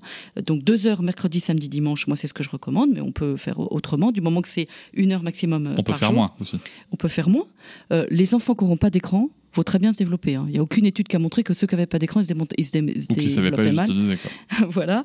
Euh, et puis après, par contre, il y a beaucoup d'études qui montrent que quand il y a trop d'écran, il y a des impacts. Peut-être pas pour tous les enfants, mais pour certains enfants. Donc oui, on peut avoir des écrans du moment qu'il y a des règles. Et moi, j'invite toutes les familles à faire chez eux une charte pour écran. Donc, vous prenez un papier, un crayon, vous permettez par exemple à votre enfant de jouer deux heures le mercredi avec son meilleur copain à FIFA. Le samedi soir, il y a un film en famille dont on vérifie l'âge pour l'enfant, euh, etc. Le dimanche après-midi, peut faire telle chose. Et vous écrivez cette charte, vous la faites avec vos enfants, vous l'écrivez et vous l'accrochez dans la cuisine et dans le salon. C'est très important parce qu'ils vont comme c'est comme une drogue, hein, c'est addictif, ils vont vous tanner tout le temps, tout le temps, tout le temps. Ils mettent vos nerfs à rude épreuve. Ils s'énervent. Il y a vraiment, les parents me disent, on c'est un combat. L'ambiance familiale est, détériorée, on n'en peut plus. Donc ça permet de cadrer les écrans, de les laisser à leur place, à leur juste place, et de retrouver euh, sérénité euh, dans votre famille. Donc ça, c'est très important. Euh, avant de passer aux, deux derniers points que je voulais aborder, juste en termes de recommandations, on va, revenir dans la catégorie peut-être euh, 0-6 ans si vous permettez. Je pense à d'autres situations comme par exemple les longs trajets en voiture. Alors moi, je vois, hein, donc j'habite à Bordeaux, quand, quand je me déplace en centre-ville, je vois régulièrement des enfants clairement de, de- de moins de deux ans qui sont dans une poussette avec un, avec un portable dans les mains. Qu'est-ce qu'on peut dire à ces parents ou alors aux parents qui vont dire écoutez, là, nous on a, un temps de- on a trois heures de temps de trajet, le gamin au bout de 30 minutes, euh, il pleure, on n'en peut plus. euh, je suppose que c'est des cas que vous avez déjà rencontrés. Alors, c'est très intéressant parce qu'on me sollicite aussi, on me pose des questions Ah. comme ça. Alors, c'est comme le tabac. C'est la répétition de l'exposition et l'exposition qui se répète tous les jours qui est dangereuse. C'est-à-dire qu'il vaut mieux une journée avec trois heures d'écran qu'une heure tous les jours. C'est intéressant ça. C'est-à-dire que par exemple, moi, moi je pars en vacances au mois d'août, là, on enregistre le 29 juillet, je précise. Euh, je pars en vacances au mois d'août, imaginons que euh, voilà, vraiment, euh, il y a un temps de trajet qui est, on sait qu'il va être compliqué, on n'arrive pas à faire, on sait- on n'a pas trouvé de, de temps de pause pour, pour, pour le segmenter, voilà, on a, nos stratégies habituelles ne, ne sont pas disponibles. Euh, si je dis à ma fille, bah, écoute, très bien, mais tu vas, tu vas, tu vas peut-être te taper une heure d'écran pendant ce trajet, ça va, tant que c'est exceptionnel, Mais bien sûr. ça va. Mais tout ce qui est exceptionnel avec les écrans, ça pose dire. aucun problème, sauf si c'est euh, un contenu très dangereux, euh, Oui, oui. violence et pornographie, même une fois, c'est dangereux. Mais sinon, c'est absolu. Quand c'est exceptionnel, il n'y a pas de problème. Vous disiez tout à l'heure votre petite fille qui s'était fait mal au dos. Ah bah, il n'y a pas de problème si elle est là vraiment, elle a une petite euh, compensation. Bon, voilà. Évidemment, on essaie de donner des bonnes habitudes. Si à chaque fois qu'il y a un trajet de voiture, il y a de l'écran, ça se répète, c'est tous les jours pour aller à l'école. J'en ai des comme ça. En plus, c'est le matin avant l'école, donc là, c'est péjoratif. Donc, on essaye de donner, euh, de mettre un- une caisse de jouets euh, à côté de l'enfant. Il a l'habitude. C'est vraiment donner des bonnes habitudes à vos enfants. Ils vont s'occuper sans écran. Mais s'ils s'occupent avec écran, ils savent plus s'occuper autrement. Après, si une fois il y a un long trajet euh, particulièrement long, bah, là il a 4 heures d'écran, peu importe. Et j'ai une maman une fois qui m'a dit on va au Maroc, il y a 6 heures d'avion, est-ce qu'on peut utiliser les écrans? J'ai dit, écoutez, dans l'avion, c'est quand même particulièrement difficile. C'est au bout d'un moment, il y a de l'écran, même il y a 6 heures d'écran. C'est pas grave. Et quand vous arrivez au Maroc, il voit sa grand-mère, il voit ses cousins, il va à la plage, il joue au ballon pendant un mois, il n'y a pas d'écran. Et vous lui expliquez, c'est exceptionnel, c'est bon dans l'avion, parce que tu peux pas bouger, c'est très dur, mais quand on arrive, il y aura plus d'écran et tu vas faire ci, et tu vas faire ça, et regarde, ça va être génial, et ben l'enfant, il a tout gagné, vous aussi. Vous savez que, anecdote personnelle, on a fait un voyage avec notre fille aux États-Unis euh, quand ma compagne s'est formée à un, un domaine d'activité. Euh, on a fait un voyage aux États-Unis, il y avait 11 heures d'avion. Et comme elle avait moins de 3 ans, même moins de 2 ans, nous on a vraiment fait zéro écran de 0 à 2 ans. Et du coup, on Bravo, c'est dur. on s'est- ouais, franchement, par contre, on a passé un voyage horrible.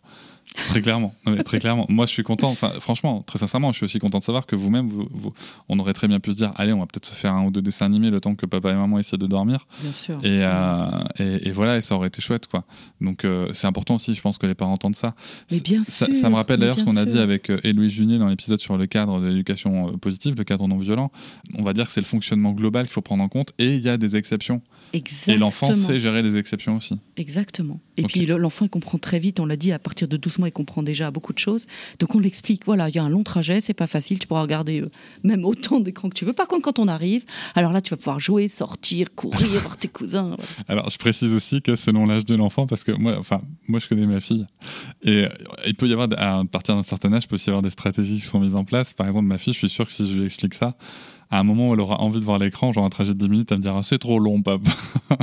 C'est possible, ça peut arriver. Alors essayez d'avoir vos propres jugements et vos propres Bien règles, sûr. parce qu'évidemment l'enfant, lui, c'est son rôle, il va toujours vouloir plus, hein, bien ça. sûr. Donc euh, il y a des fois, il peut y avoir des exceptions, mais 10 minutes, pour moi, c'est pas long. Non, On est bien d'accord, on, parle d'un d'accord. trajet en avion, on peut pas bouger de plusieurs heures. On est bien d'accord. Nous avons évoqué les risques, les situations rencontrées dans notre expérience et les recommandations aux parents. On ne peut pas ignorer non plus euh, que dire simplement euh, aux parents il faut faire comme si. Alors, on n'a pas utilisé le il faut, donc il faudrait faire comme si ou comme ça. C'est dans certains cas et notamment dans certaines classes sociales oublier la réalité de milliers de familles. Il y a des familles euh, qui vont être un petit peu plus aisées, qui vont avoir le temps euh, de rester avec les, avec les enfants, le temps d'accompagner les enfants, mais c'est pas le cas dans toutes les classes sociales, très clairement, soyons clairs. Aussi, je pense aux parents solos, par exemple, euh, qui, pourront avoir, qui pourront avoir une difficulté supplémentaire. Les parents qui vivent dans des petits logements, Aussi, tout à fait. c'est beaucoup plus difficile, qui ont moins de moyens pour partir en vacances, qui sont seuls. Bien sûr, oui. Les pouvoirs publics ont forcément un rôle à jouer, que ce soit dans la prévention, la législation et le soutien à la parentalité. Les familles seules ne peuvent pas porter la responsabilité d'une société et d'un usage qui évolue surtout si vite. Quelles sont vos recommandations, vous, pour, pour les pouvoirs publics Alors, qui sont dans votre je J'entends beaucoup dire, oui, exactement. J'ai fait des recommandations que j'ai données au ministère de la Santé. Je- J'entends beaucoup dire, euh, c'est pas les écrans le problème, c'est la faute des parents. Qui dit ça? Ah bah beaucoup de gens, euh, ce sont les mêmes qui nous attaquent ou des gens euh, qui travaillent indirectement avec les lobbies du numérique. Les lobbies du numérique sont très puissants et vont pas directement donner des messages rassuristes. J'aime bien utiliser ce terme parce qu'on me dit que je suis alarmiste, mais moi j'entends des rassuristes qui sont loin de la réalité. On dit beaucoup, c'est pas l'écran le problème, c'est l'usage de l'écran, donc c'est le parent qui en fait l'usage et on met la faute sur le parent, mais absolument pas quand vous êtes parent solo, quand vous commencez tôt, vous finissez tard, quand vous avez plusieurs enfants, si vous avez un grand-père handicapé dont vous devez vous occuper, c'est pas de la faute euh, des parents du tout. Et puis en plus, on les a pas informés. Donc il faut absolument développer, encore ça débute, hein, développer le soutien à la parentalité, mettre des moyens humains et financiers dessus pour aider toutes les familles qui en ont besoin. D'abord, toutes les familles en ont besoin, mais peut-être encore plus les parents solos, les parents avec des fragilités, que ce soit médicales ou sociales, les petits logements, etc. Des familles qui ont plusieurs enfants en bas âge. C'est vraiment euh, très important. Et les familles qui se retrouvent avec des enfants surexposés, là, elles ont besoin d'aide, notamment pendant la période de sevrage. Parce qu'on a des enfants qui se tapent la tête au sol quand on arrête l'écran, parce que vraiment, ça a les mêmes effets qu'une drogue sans substance sur l'enfant. Il faut légiférer et développer le soutien à la parentalité. Par exemple, il faut dire que les écrans sont interdits avant 2-3 ans. Ça n'empêchera pas un parent de, mettre le- de donner le smartphone à son enfant, mais ça passera un message fort. Au lieu de trouver partout des jouets avec écran pour les 6 mois, euh, 18 mois, il y aura un message fort. Après, chacun fait comme il veut. De la même manière qu'on a mis sur les paquets tabac fumé tu. Exactement, vous empêchez pas les gens de fumer, mais il y a un message fort qui est passé. Voilà, il faut passer le message. Les parents, combien me disent, mais je savais pas. Oh, mais qu'est-ce que j'ai fait? Mais je pensais que j'allais le développer l'intelligence. Il, comptait jusqu'à 50 en trois langues. J'étais persuadée, mais qu'est-ce que j'ai fait? Donc on passe des, mauvaises informations aux parents et ils se retrouvent complètement euh, piégés. Donc oui, moi je suis complètement pour, euh, pour légiférer. Et en termes de soutien à la, à la parentalité aussi. Alors ça, c'est vrai qu'aujourd'hui en France, euh, la parentalité, elle est quand même euh, culturellement, pas qu'en France, hein, cela dit, mais elle est quand même culturellement, on est, on est passé d'une parentalité euh, qui se veut dans l'espèce quand même très, très communautaire à une parentalité très isolée. Est-ce que vous rejoignez? Est-ce que vous pensez que même sur les écrans, ce qu'on peut entendre, c'est-à-dire de créer des communautés de parents pour créer un petit peu le village, de l'entraide entre ses pairs, est-ce que c'est quelque chose qui pourrait aussi aider au niveau des écrans? Mais évidemment, il y a un proverbe africain qui dit il faut tout un village pour élever un enfant. Tout Euh, les mamans se trouvaient avant très épaulées, avec une communauté familiale, euh, de village, euh, d'amis. Les enfants étaient stimulés par les autres parce qu'ils n'avaient pas que leur maman peut-être fatiguée, débordée, mais il y avait tous les petits copains. C'est le cas notamment en Afrique. hein. On a inventé un nouveau concept dans les pays riches notamment. C'est la maman toute seule avec trois enfants en bas âge au sixième étage dans un petit appartement. Comment voulez-vous qu'elle s'en sorte? C'est absolument pas sa faute, c'est impossible. Donc il faut absolument euh, soutenir les parents et notamment les mamans solo. C'est plus les mamans qui sont solo, mais les Je vous parents remercie solo. de le préciser. C'est aussi euh, les papas solo. C'est vraiment mais capital. Et on est en train, c'est l'é- c'est l'émergence. On en tient. Il y a, il y a tout un travail euh, commission là qui s'est mis en place au niveau de la direction générale de la cohésion sociale, je crois, sur la, la parentalité avec un groupe de travail Il y avait les 1000 premiers dirigé jours. par Anne Reynaud. Les 1000 premiers Et jours, c'est l'enfant. commission Et il y a une nouvelle. Voilà.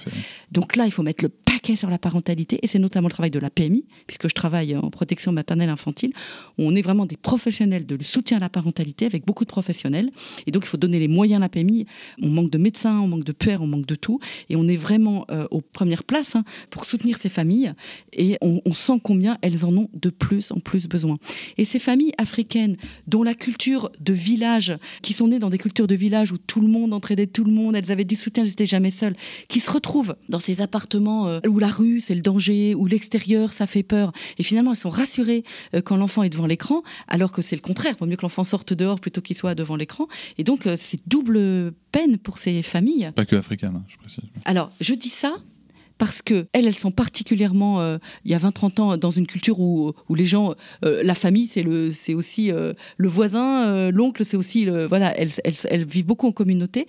Et puis, je dis ça aussi parce que les familles les plus aisées se sont saisies plus du message d'alerte que je porte et que d'autres portent Mhm. depuis 5 ans sur le danger des écrans pour les petits.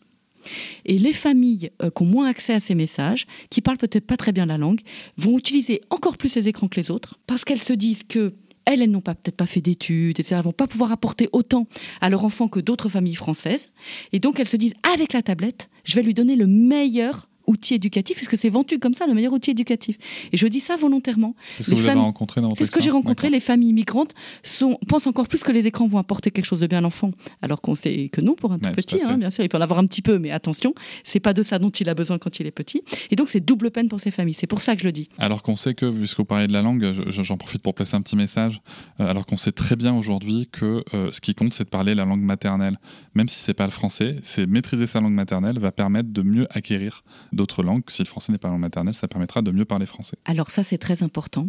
Et les enseignants sont pas assez formés là-dessus. Je vois encore beaucoup de parents, même de directrices d'école maternelle hein, avec qui je travaille, qui me disent bon bah ils parlent pas parce que les parents parlent pas français à la maison. Mais ça C'est ça c'est vraiment extrêmement euh, péjoratif, négatif et dangereux. Il faut absolument que vous parliez votre langue maternelle. Dans votre langue maternelle, d'abord vous allez parler beaucoup plus et des phrases beaucoup plus construites puisque c'est votre langue que vous maîtrisez bien. Vous allez passer toute votre affection, tout votre amour, toute votre histoire. Votre langue, elle est chargée de votre histoire personnelle. Et votre enfant va développer donc son intelligence et sa langue. Et quand il arrivera à l'école et qu'il y aura d'autres, euh, des petits Français et une institutrice qui parle français, il va très vite switcher de sa langue maternelle. Il aura construit des phrases, sa pensée, une logique. Il va très vite switcher au français. Donc il n'y a aucun problème. Et je passe mon temps à dire aux parents surtout ne parlez pas français, parce qu'en plus, souvent, elle baragouine de trois phrases. Euh, parlez votre langue maternelle. Quand un des deux parents parle très bien français, je dis, bah, allez-y, vous pouvez parler français. Et puis vous, madame, c'est souvent la maman, mais des fois, ça peut être le papa, ben, vous parlez votre langue maternelle. C'est une richesse infinie. Euh, L'enfant sera bilingue. Il va extrêmement stimuler son cerveau. J'en reviens au langage dont on n'a pas beaucoup parlé. Oui. Aucun enfant ne peut apprendre à parler avec un écran, que ce soit du français, de l'américain euh, ou de l'allemand. L'enfant ne peut apprendre à parler que quand un humain face à face lui parle. Il y a une étude très intéressante américaine de 2005 que j'aimerais citer. Ils ont pris 42 enfants de 2 ans. Euh, 21 enfants regardent à travers une fenêtre une dame qui explique qu'elle cache un doudou sous un canapé. Et 21 autres enfants du même âge, de 2 ans, regardent exactement la même scène, une dame qui explique qu'elle cache un doudou sous un canapé, à travers un écran de même taille que la fenêtre. Ils font rentrer tous les enfants dans la pièce et on leur demande de rechercher le doudou. Tous les enfants qui ont regardé la scène à travers une fenêtre retrouvent le doudou. Et seulement la moitié des enfants qui l'ont vu à travers une fenêtre, à travers un écran. Tout ce qui se passe à travers un écran, même si c'est la même scène, ne prend pas sens pour l'enfant. Et c'est ce qu'on appelle le déficit vidéo, le déficit de transfert. C'est pour ça que rien n'est plus riche pour l'enfant que de vivre, de parler, d'entendre un vrai humain qui lui parle et d'être dans le monde réel, plutôt que de voir quelque chose à travers un écran. Ça ne prend pas sens. L'enfant est imprégné de sons et de phrases qu'il ne peut pas traiter psychiquement. C'est très important que les parents comprennent ça. Avant de passer au dernier point, euh, j'ai une question qui m'est venue pendant que vous parliez de, des situations des familles, notamment des familles qui ont plusieurs enfants dans un espace exigu, euh, que vous évoquiez tout à l'heure euh, par rapport au, au sujet social. Très concrètement, donc cas pratique, euh, j'ai un enfant de 8 ans et un enfant de 3 ans. Comment je fais pour gérer euh, ce sujet aux écrans? Alors peut-être qu'à ce moment-là, euh, du coup, on n'est plus sur du 0-6 ans, donc peut-être que les 4 pas ne s'appliquent pas à tous en tout cas. Peut-être que le 8 ans peut regarder seul dans sa chambre avec un contrôle parental. Qu'est-ce que vous, qu'est-ce que vous préconisez? Je suppose que c'est des cas que vous connaissez aussi. Alors, on me pose tout le temps la question, et j'ai les cas tout le temps. Parce que moi les, moi, les parents, quand on parle d'écran, ils me disent Non, mais quand t'en as qu'un, c'est facile. À partir du moment où il y en a le deuxième, une fois que t'as autorisé à l'autre, c'est bon, le deuxième, il est foutu. Alors, ils ont raison, c'est pas facile. Alors déjà, si on suit les recommandations de temps, c'est-à-dire une heure par jour ou deux heures mercredi, samedi, dimanche, si le petit 3 ans il a que ça, il ne développera pas des troubles graves comme je vois. Déjà, il aura peut-être un petit retard de langage, voilà. Mais déjà, c'est on n'est important. pas sur une grande surexposition comme Voilà. on l'évoquait en tout début d'épisode. Ensuite, effectivement, le seul dans sa chambre, éviter le seul dans sa chambre de 6 à 18 ans, je ne le dis pas quand il y a un plus petit. Je préfère qu'il a joué à son jeu vidéo, on fait attention à l'âge, etc., Oui, bien sûr, dans sa chambre pour que le petit soit dans le salon et qu'il ne regarde pas GTA, par exemple. Ça, c'est très important. Après, j'encourage les grands. Dé- Déjà, souvent, ils ont beaucoup d'heures d'écran parce que beaucoup d'enfants ont beaucoup d'heures d'écran, c'est la société d'aujourd'hui, à expliquer euh, les effets sur lui, à lui dire bah, euh, ce serait bien que tu ailles faire un peu de sport, que tu ailles jouer avec tes copains, etc. Euh, et je- j'explique aux grands bah, tu vois, ton petit frère, il a un retard de langage, il a 3 ans. Et c'est parce qu'il a eu 4 heures d'écran par jour. Et c'est très important pour lui, il faut qu'il y ait moins d'écran.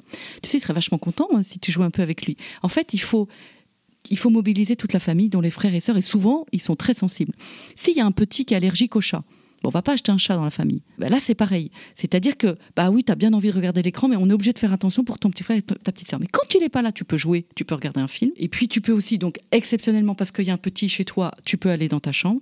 Et puis, je vous dis, si vraiment le petit de 3 ans est exposé dans les limites d'un enfant de 8 ans, il a maximum une heure par jour, donc il développera peut-être des petits retards, mais pas de troubles graves.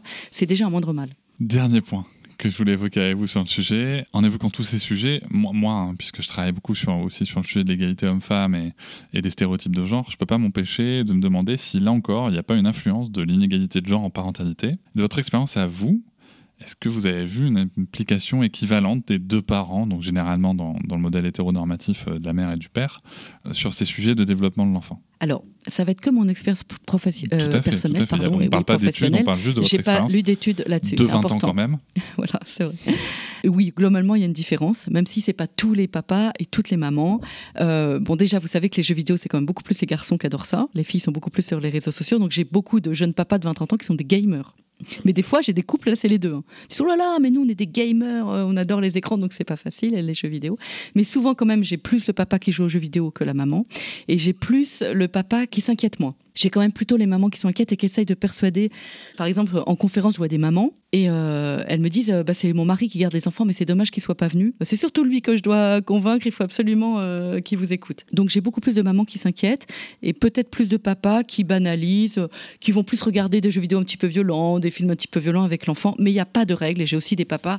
je peux pas dire que les autres sont pas soucieux, mais qui vont faire attention à beaucoup plus limiter ou qui sont juste eux-mêmes pas très technophiles. Vous savez, ça dépend aussi des habitudes. Si vous avez des parents qui adorent les écrans, c'est plus dur quand même de limiter l'enfant. Je confirme.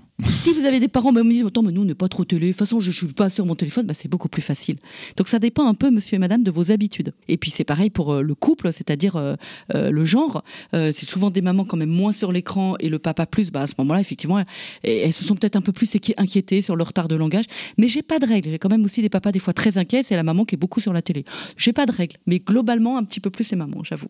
Moi, je vais donner un- une idée personnelle qu'on fait chez nous et puis qui s'est répandue un peu dans notre groupe d'amis. Alors, si l'espace, bien sûr, euh, dans le logement le permet, c'est de supprimer la télé des espaces communs. Parce que la télé, même éteinte, c'est cette espèce de grand écran noir qui, qui nous aspire là et qui, qui nous dit allume moi. En tout cas, nous, c'est ce que ça faisait. Et euh, déjà, ça dégage de la place, premier point, pour par exemple installer une zone de jeu. Et, euh, et même pour nous, en fait, du coup, ça fait qu'on y pense moins à la télé. Pour les adultes, je parle. Euh, par rapport à ce sujet de, de genre, je voudrais finir sur deux cas pratiques, encore une fois, issus de, de- mon expérience personnelle et de mon entourage. Le, le premier, c'est des parents qui sont jeunes parents d'un enfant de moins de, de 12 mois, et le papa est un gros, gros gamer. D'accord La télé est dans le salon, et euh, la maman, qui est une amie, me dit Écoute, franchement, je sais plus quoi lui dire. Quoi. Il- En plus, il joue à Call of Duty. euh, euh, et quand il garde le petit, en fait, il le pose dans le parc et il joue à Call of, donc c'est qui est un jeu de guerre assez violent. Déconseillé au moins de 18 ans. Voilà. Comment on fait? Est-ce que vous, vous avez eu ça? Comment est-ce qu'on peut sensibiliser le papa à ce moment-là? Alors, j'ai ça tout le temps et je vous remercie d'avoir euh, partagé vos- votre façon de faire parce qu'effectivement, euh, c'est ce que je propose aux parents. Le papa peut absolument pas se passer de telle émission, telle heure, le fou. Bon, je lui dis, bah, vous mettez votre télé dans votre chambre, ou peut-être il y a déjà une télé dans votre chambre et il y en a plus dans le salon. Et euh, à ce moment-là, il y a un autre membre de la famille qui est avec le petit dans le salon et il ne subit pas la télé puisqu'on l'a pas dit, hein, mais la télé allumée dans la même pièce que l'enfant, même s'il la regarde pas, j'ai tout expliqué dans mon livre, c'est toxique Hmm. pour l'enfant. On, j'explique on- on pas. l'a rapidement évoqué, mais en effet, Voilà, bon, vous verrez, il y a toutes les études, tous les arguments, tous les mécanismes. je, je souligne tout, tout de même sur ce point que dans votre euh, conférence, il y a une vidéo assez euh, parlante avec un petit de 9 mois, je crois, sur Alors, le sujet. Celui de 20 mois. De 20 mois même. Il s'appelle Ethan. La, la télé est allumée, c'est impressionnant. L'enfant est en incapacité de jouer, on croit qu'il joue. Mais en fait, il prend un jouet, il, il, est- Il il le en fait rien, il, le- ouais. il le jette tout de suite. fait. Et cette vidéo, elle est, elle est, elle est très parlante. ouais. Donc c'est incroyable. C'est pour dire que les parents, ils s'en rendent pas compte. Oui, tout à fait. Et c'est mon rôle quand je fais des conférences aux parents, c'est de les informer, de les sensibiliser. Et cette vidéo montre très bien justement. Donc vraiment, vous enlevez la télé du salon. Euh, Cédric, je vous remercie. C'est vraiment euh, tout à fait ce que je préconise. Et puis, euh, quand on parlait du matin, le matin, on met souvent la télé sur une table basse ou, non, ou alors elle est accrochée au, mur maintenant. Et ben sur la table basse, on met des jouets. Et le matin, pendant que vous prenez votre petit déjeuner, l'enfant y joue. Alors comment on fait quand on a un papa très gamer? Je fais la même recommandation. Il joue dans une autre pièce.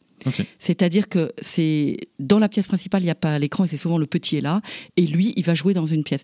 Cette pièce, elle peut servir à autre chose parce que je demande aussi aux parents, c'est très difficile de pas répondre aux so- sollicitations de son smartphone. On reçoit une notification toutes les 40 secondes, je ne sais pas si on l'a dit. Donc, euh, je demande aux parents euh, de mettre sur mode silencieux ou de l'éteindre, ce qui est compliqué. J'ai un papa un jour qui m'a dit on a fait tout bien, il n'y a plus d'écran, mais mon téléphone, j'y arrive pas. Et donc, euh, je coupe souvent la relation sans le vouloir, puisque je regarde mon téléphone. Mais j'ai proposé qu'il y ait une pièce téléphone, enfin une pièce écran avec ma femme chez nous. Donc, il met ce téléphone dans une pièce. Et de temps en temps, il y va parce qu'il peut pas s'en empêcher. C'est plus fort que lui, c'est comme une drogue. Et il va consulter l'actualité. Donc, il consulte l'actualité, l'enfant reste avec la maman. Et il revient après, et il est complètement présent. Il faut, quand on est avec son enfant, être complètement disponible, 100% connecté. Donc, je dirais qu'on peut mettre dans cette pièce la télé, le smartphone, euh, la, ta- la tablette et, et autres écrans. Et puis, dans la pièce principale, il y en a pas. Vous avez raison, c'est difficile de résister. C'est pareil pour un enfant dont on a coupé la télé. Si elle est là, il va Bah oui. faire des crises, donc les parents l'enlèvent, mettent une couverture dessus. Enfin, il y a plein de subterfuges, mais c'est mieux que hum, quand on veut euh, éviter de tomber dans euh, de résister à, l'outil euh, qu'on adore, bah, il faut effectivement mieux qu'il soit pas à disposition. Et euh, dernier cas pratique, là encore, c'est une amie, euh, une amie qui est, qui est entrepreneuse. Euh, Le papa euh, travaille des salariés. euh, voilà, on, est dans un schéma classique de parentalité. Et le samedi matin, en fait, c'est le matin où euh, la maman euh, fait des grasses maths. C'est le moment où convenu que c'était le moment où elle se reposait. Elle n'avait pas l'enfant en charge du tout, du tout, du tout. Même si euh, le reste de la semaine, ça reste un peu partagé. Mais là, vraiment, c'est elle qui est totalement off de l'enfant. Euh, et du coup, le papa, en fait, ben, euh, lui, il a décidé que ça serait le moment où ben, l'enfant pourrait regarder des dessins animés toute la matinée. Et, Il a euh, quel âge l'enfant? Ça dépend de l'âge aussi. ça, ça, ça a été fait euh, quand elle avait, c'est une petite fille, quand elle avait euh, de 3 à, à 5 ans. Donc c'est que le samedi matin. Oui, Elle a 4 heures d'écran le samedi matin et le reste du temps, elle a zéro écran. ouais. Permettre à la maman de se reposer grâce mat, moi je trouve ça super. Quand Mhm. on est deux, c'est quand même l'avantage. On disait que c'était dur d'être parent solo et ça peut être chacun son tour. Bon là, le papa, il joue pas complètement son rôle. hein. il délègue un petit peu à l'écran. c'est ça, c'est- C'est-à-dire que, que la question que j'allais vous poser, c'est peut-être si vous avez des, des tips, dans- des conseils dans votre expérience, c'est que oui, on est d'accord que sur le temps d'exposition à la semaine, par exemple, on, est sur quelque chose qui est acceptable, tout à fait. Mais en fait, elle, ce qui lui posait problème, c'était surtout de dire, euh, du coup, en fait, à cause de l'écran et de la facilité que lui donne l'écran à s'occuper de son enfant, entre guillemets, ben, déjà, un, il crame ses cartouches à elle de temps d'écran dans, dans la semaine. Et deux, du coup, en fait, il n'y a pas de relation qui se fait. Est-ce que c'est quelque chose que vous rencontrez chez d'autres papas aussi? Oui, mais je rencontre chez plein de monde. 4 heures d'écran par jour, c'est 4 ans ratés d'expérience, euh, d'exploration du monde, de découverte du monde, d'échange avec son papa, et c'est bien dommage. Et puis pareil, si c'est assez tôt qu'elle commence les écrans, cette petite fille, Mhm. le samedi matin, elle va se lever, comme on disait, de plus en plus tôt pour la voir. C'est Mhm. le cercle vicieux. Donc, il peut dire que le samedi matin, elle a une heure d'écran, voilà, et c'est pas avant 9 heures, et la petite, elle va pas se réveiller de plus en plus tôt, et le reste du temps, bah, il prépare le petit repas avec elle, il va faire les courses, il joue. euh, bah là, tu joues un peu toute seule, puis là, papa, il a besoin de s'occuper, tu fais un peu toute seule, mais je suis pas loin, regarde, et puis garde un contact avec elle. C'est beau ce que tu fais, c'est bien. Ah oui, etc. Forcément, s'en occuper un petit peu. Voilà, et puis il faut expliquer peut-être que les écrans le matin, euh, c'est pas très bon pour la concentration pour toute la journée. Voilà, mais je pense qu'il faut pas laisser les parents démunis. Les écrans, c'est tellement facile. Comment on peut leur en vouloir de pas les utiliser? Donc, trouver d'autres choses à faire. Alors moi, ce que je fais en consultation pour tous les âges, 0-18 ans, quand l'enfant est grand, je lui demande, tu me fais la liste de tout ce que tu aimes faire qui n'est pas de l'écran. Parce qu'il fait que ça. Quand je vois des consultations, ils font que ça. Et quand ils sont plus petits, je demande aux parents, faites-moi la liste de tout ce qu'ils pourraient faire. Donc ça peut être un petit, je sais pas, peut-être à modeler, euh, sortir, euh, m'aider à faire telle chose, etc. Puis le plus grand, c'est jouer avec un copain. Enfin, voilà. Et euh, il va y avoir des temps, euh, on va diminuer le temps d'écran. Mais voyez, toute la liste que vous avez faite là, vous allez découper. Sur un petit bout de papier, il y aura une idée. Vous mettez ça dans une boîte et en fait, vous ne trouvez pas les idées, mais vous allez les trouver dans cette boîte euh, auxquelles vous allez réfléchir en amont. Et à ce moment-là, vous trouvez plein de petites choses à faire. Ça peut être de pâte à modeler. Là, on va faire, je sais pas. Les parents trouvent plein d'idées. Et au moment où il faut les trouver, ils, les ont à disposition et ça marche très bien. Encore une fois, c'est une question d'habitude. Si cette petite fille a 4 heures d'écran tous les samedis matins et qu'on lui supprime, elle va râler, elle va hurler. Mais petit à petit, on lui donne d'autres choses à faire. Elle va prendre plaisir, lui donner le goût du plaisir d'autre chose, lui donner l'habitude de se faire plaisir avec autre chose et petit à petit de limiter l'écran. Et elle sera très heureuse. Mais ce changement d'habitude est difficile. Comme tout changement d'habitude, j'ai envie de dire. Et après, les enfants vont très bien. Et les parents, me- vraiment, je revois les parents, j'essaye hein, à long terme, et ils me disent, mais ça a changé complètement notre vie. On se passe finalement de la télé, on est heureux, on fait beaucoup plus de choses en famille, on se parle plus, on est beaucoup plus en contact. Les enfants sont beaucoup plus calmes, dorment mieux. Vraiment, on a des, des retours très positifs. Donc n'ayez pas peur. Merci beaucoup, euh, docteur Ducanda, pour euh, toutes ces explications. Ça nous a fait un, bel épisode qui n'est pourtant euh, pas si exhaustif que ça par rapport à l'ensemble des choses qu'on pourrait dire sur le sujet. Je recommande de lire votre livre. Je voudrais juste rajouter par rapport au côté soutien à la parentalité. On a parlé des PMI, on a parlé des PUR. euh, il y a aussi les LAEP, hein, les lieux d'accueil enfants-parents qui existent. À ce jour, au moment où je vous parle, l'application des 1000 premiers jours permet de les géolocaliser autour de vous si vous le souhaitez. Sinon, une recherche internet vous permettra de le faire. Euh, N'hésitez pas à vous diriger vers ces lieux euh, d'accueil. euh, voilà, il y aura du conseil, il y aura en tout cas au moins de la relation humaine et du soutien, Alors, on a oublié quelque chose de très très très important. Sortez tous les jours avec votre enfant Ouais. dehors. même, même quand il fait moche. Même quand il fait moche. Exactement. C'est très intéressant de découvrir la pluie, euh, le vent, euh, la neige. euh, on sort un peu moins longtemps, mais on sort. Au moment où on diminue le temps d'écran, on tourne un peu en rond, il réclame, il réclame, mais sortez dehors. Et ça participe beaucoup au développement du cerveau et au développement du corps entier de l'enfant et de toutes ses compétences. Très intéressant. Sortez dehors tous les jours. Moi, je vous rejoins totalement là-dessus. Et petit tips de parents aussi, sortez avec des fringues dont vous fichez royalement, notamment quand il pleut.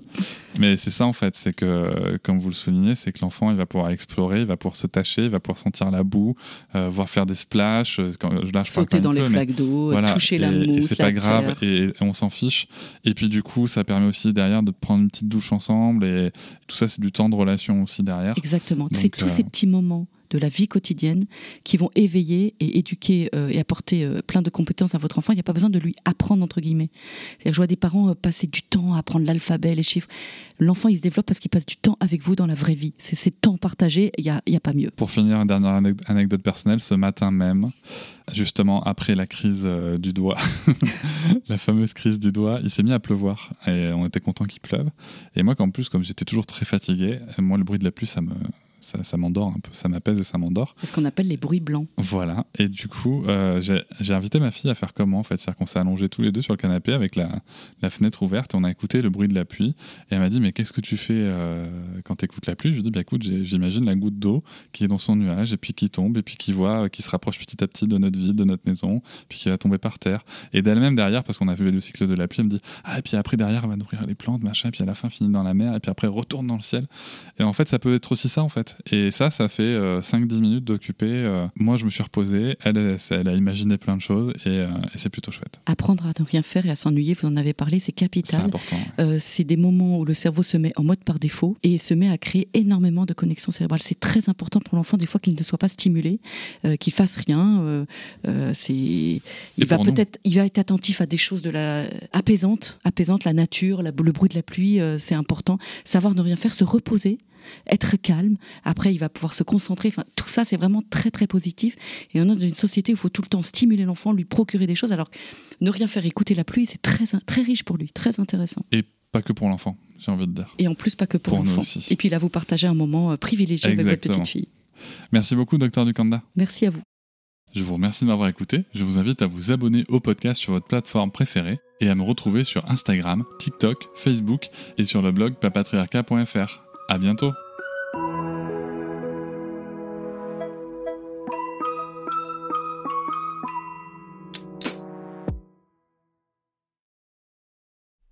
Hop, c'est encore moins. Si tu veux soutenir le podcast, tu peux aussi t'abonner à Papatriarca Plus et découvrir chaque semaine un épisode bonus en plus des 60 déjà disponibles. À découvrir sur tes applis de podcast comme Pocketcast, Castbox ou encore Apple Podcast. À très vite.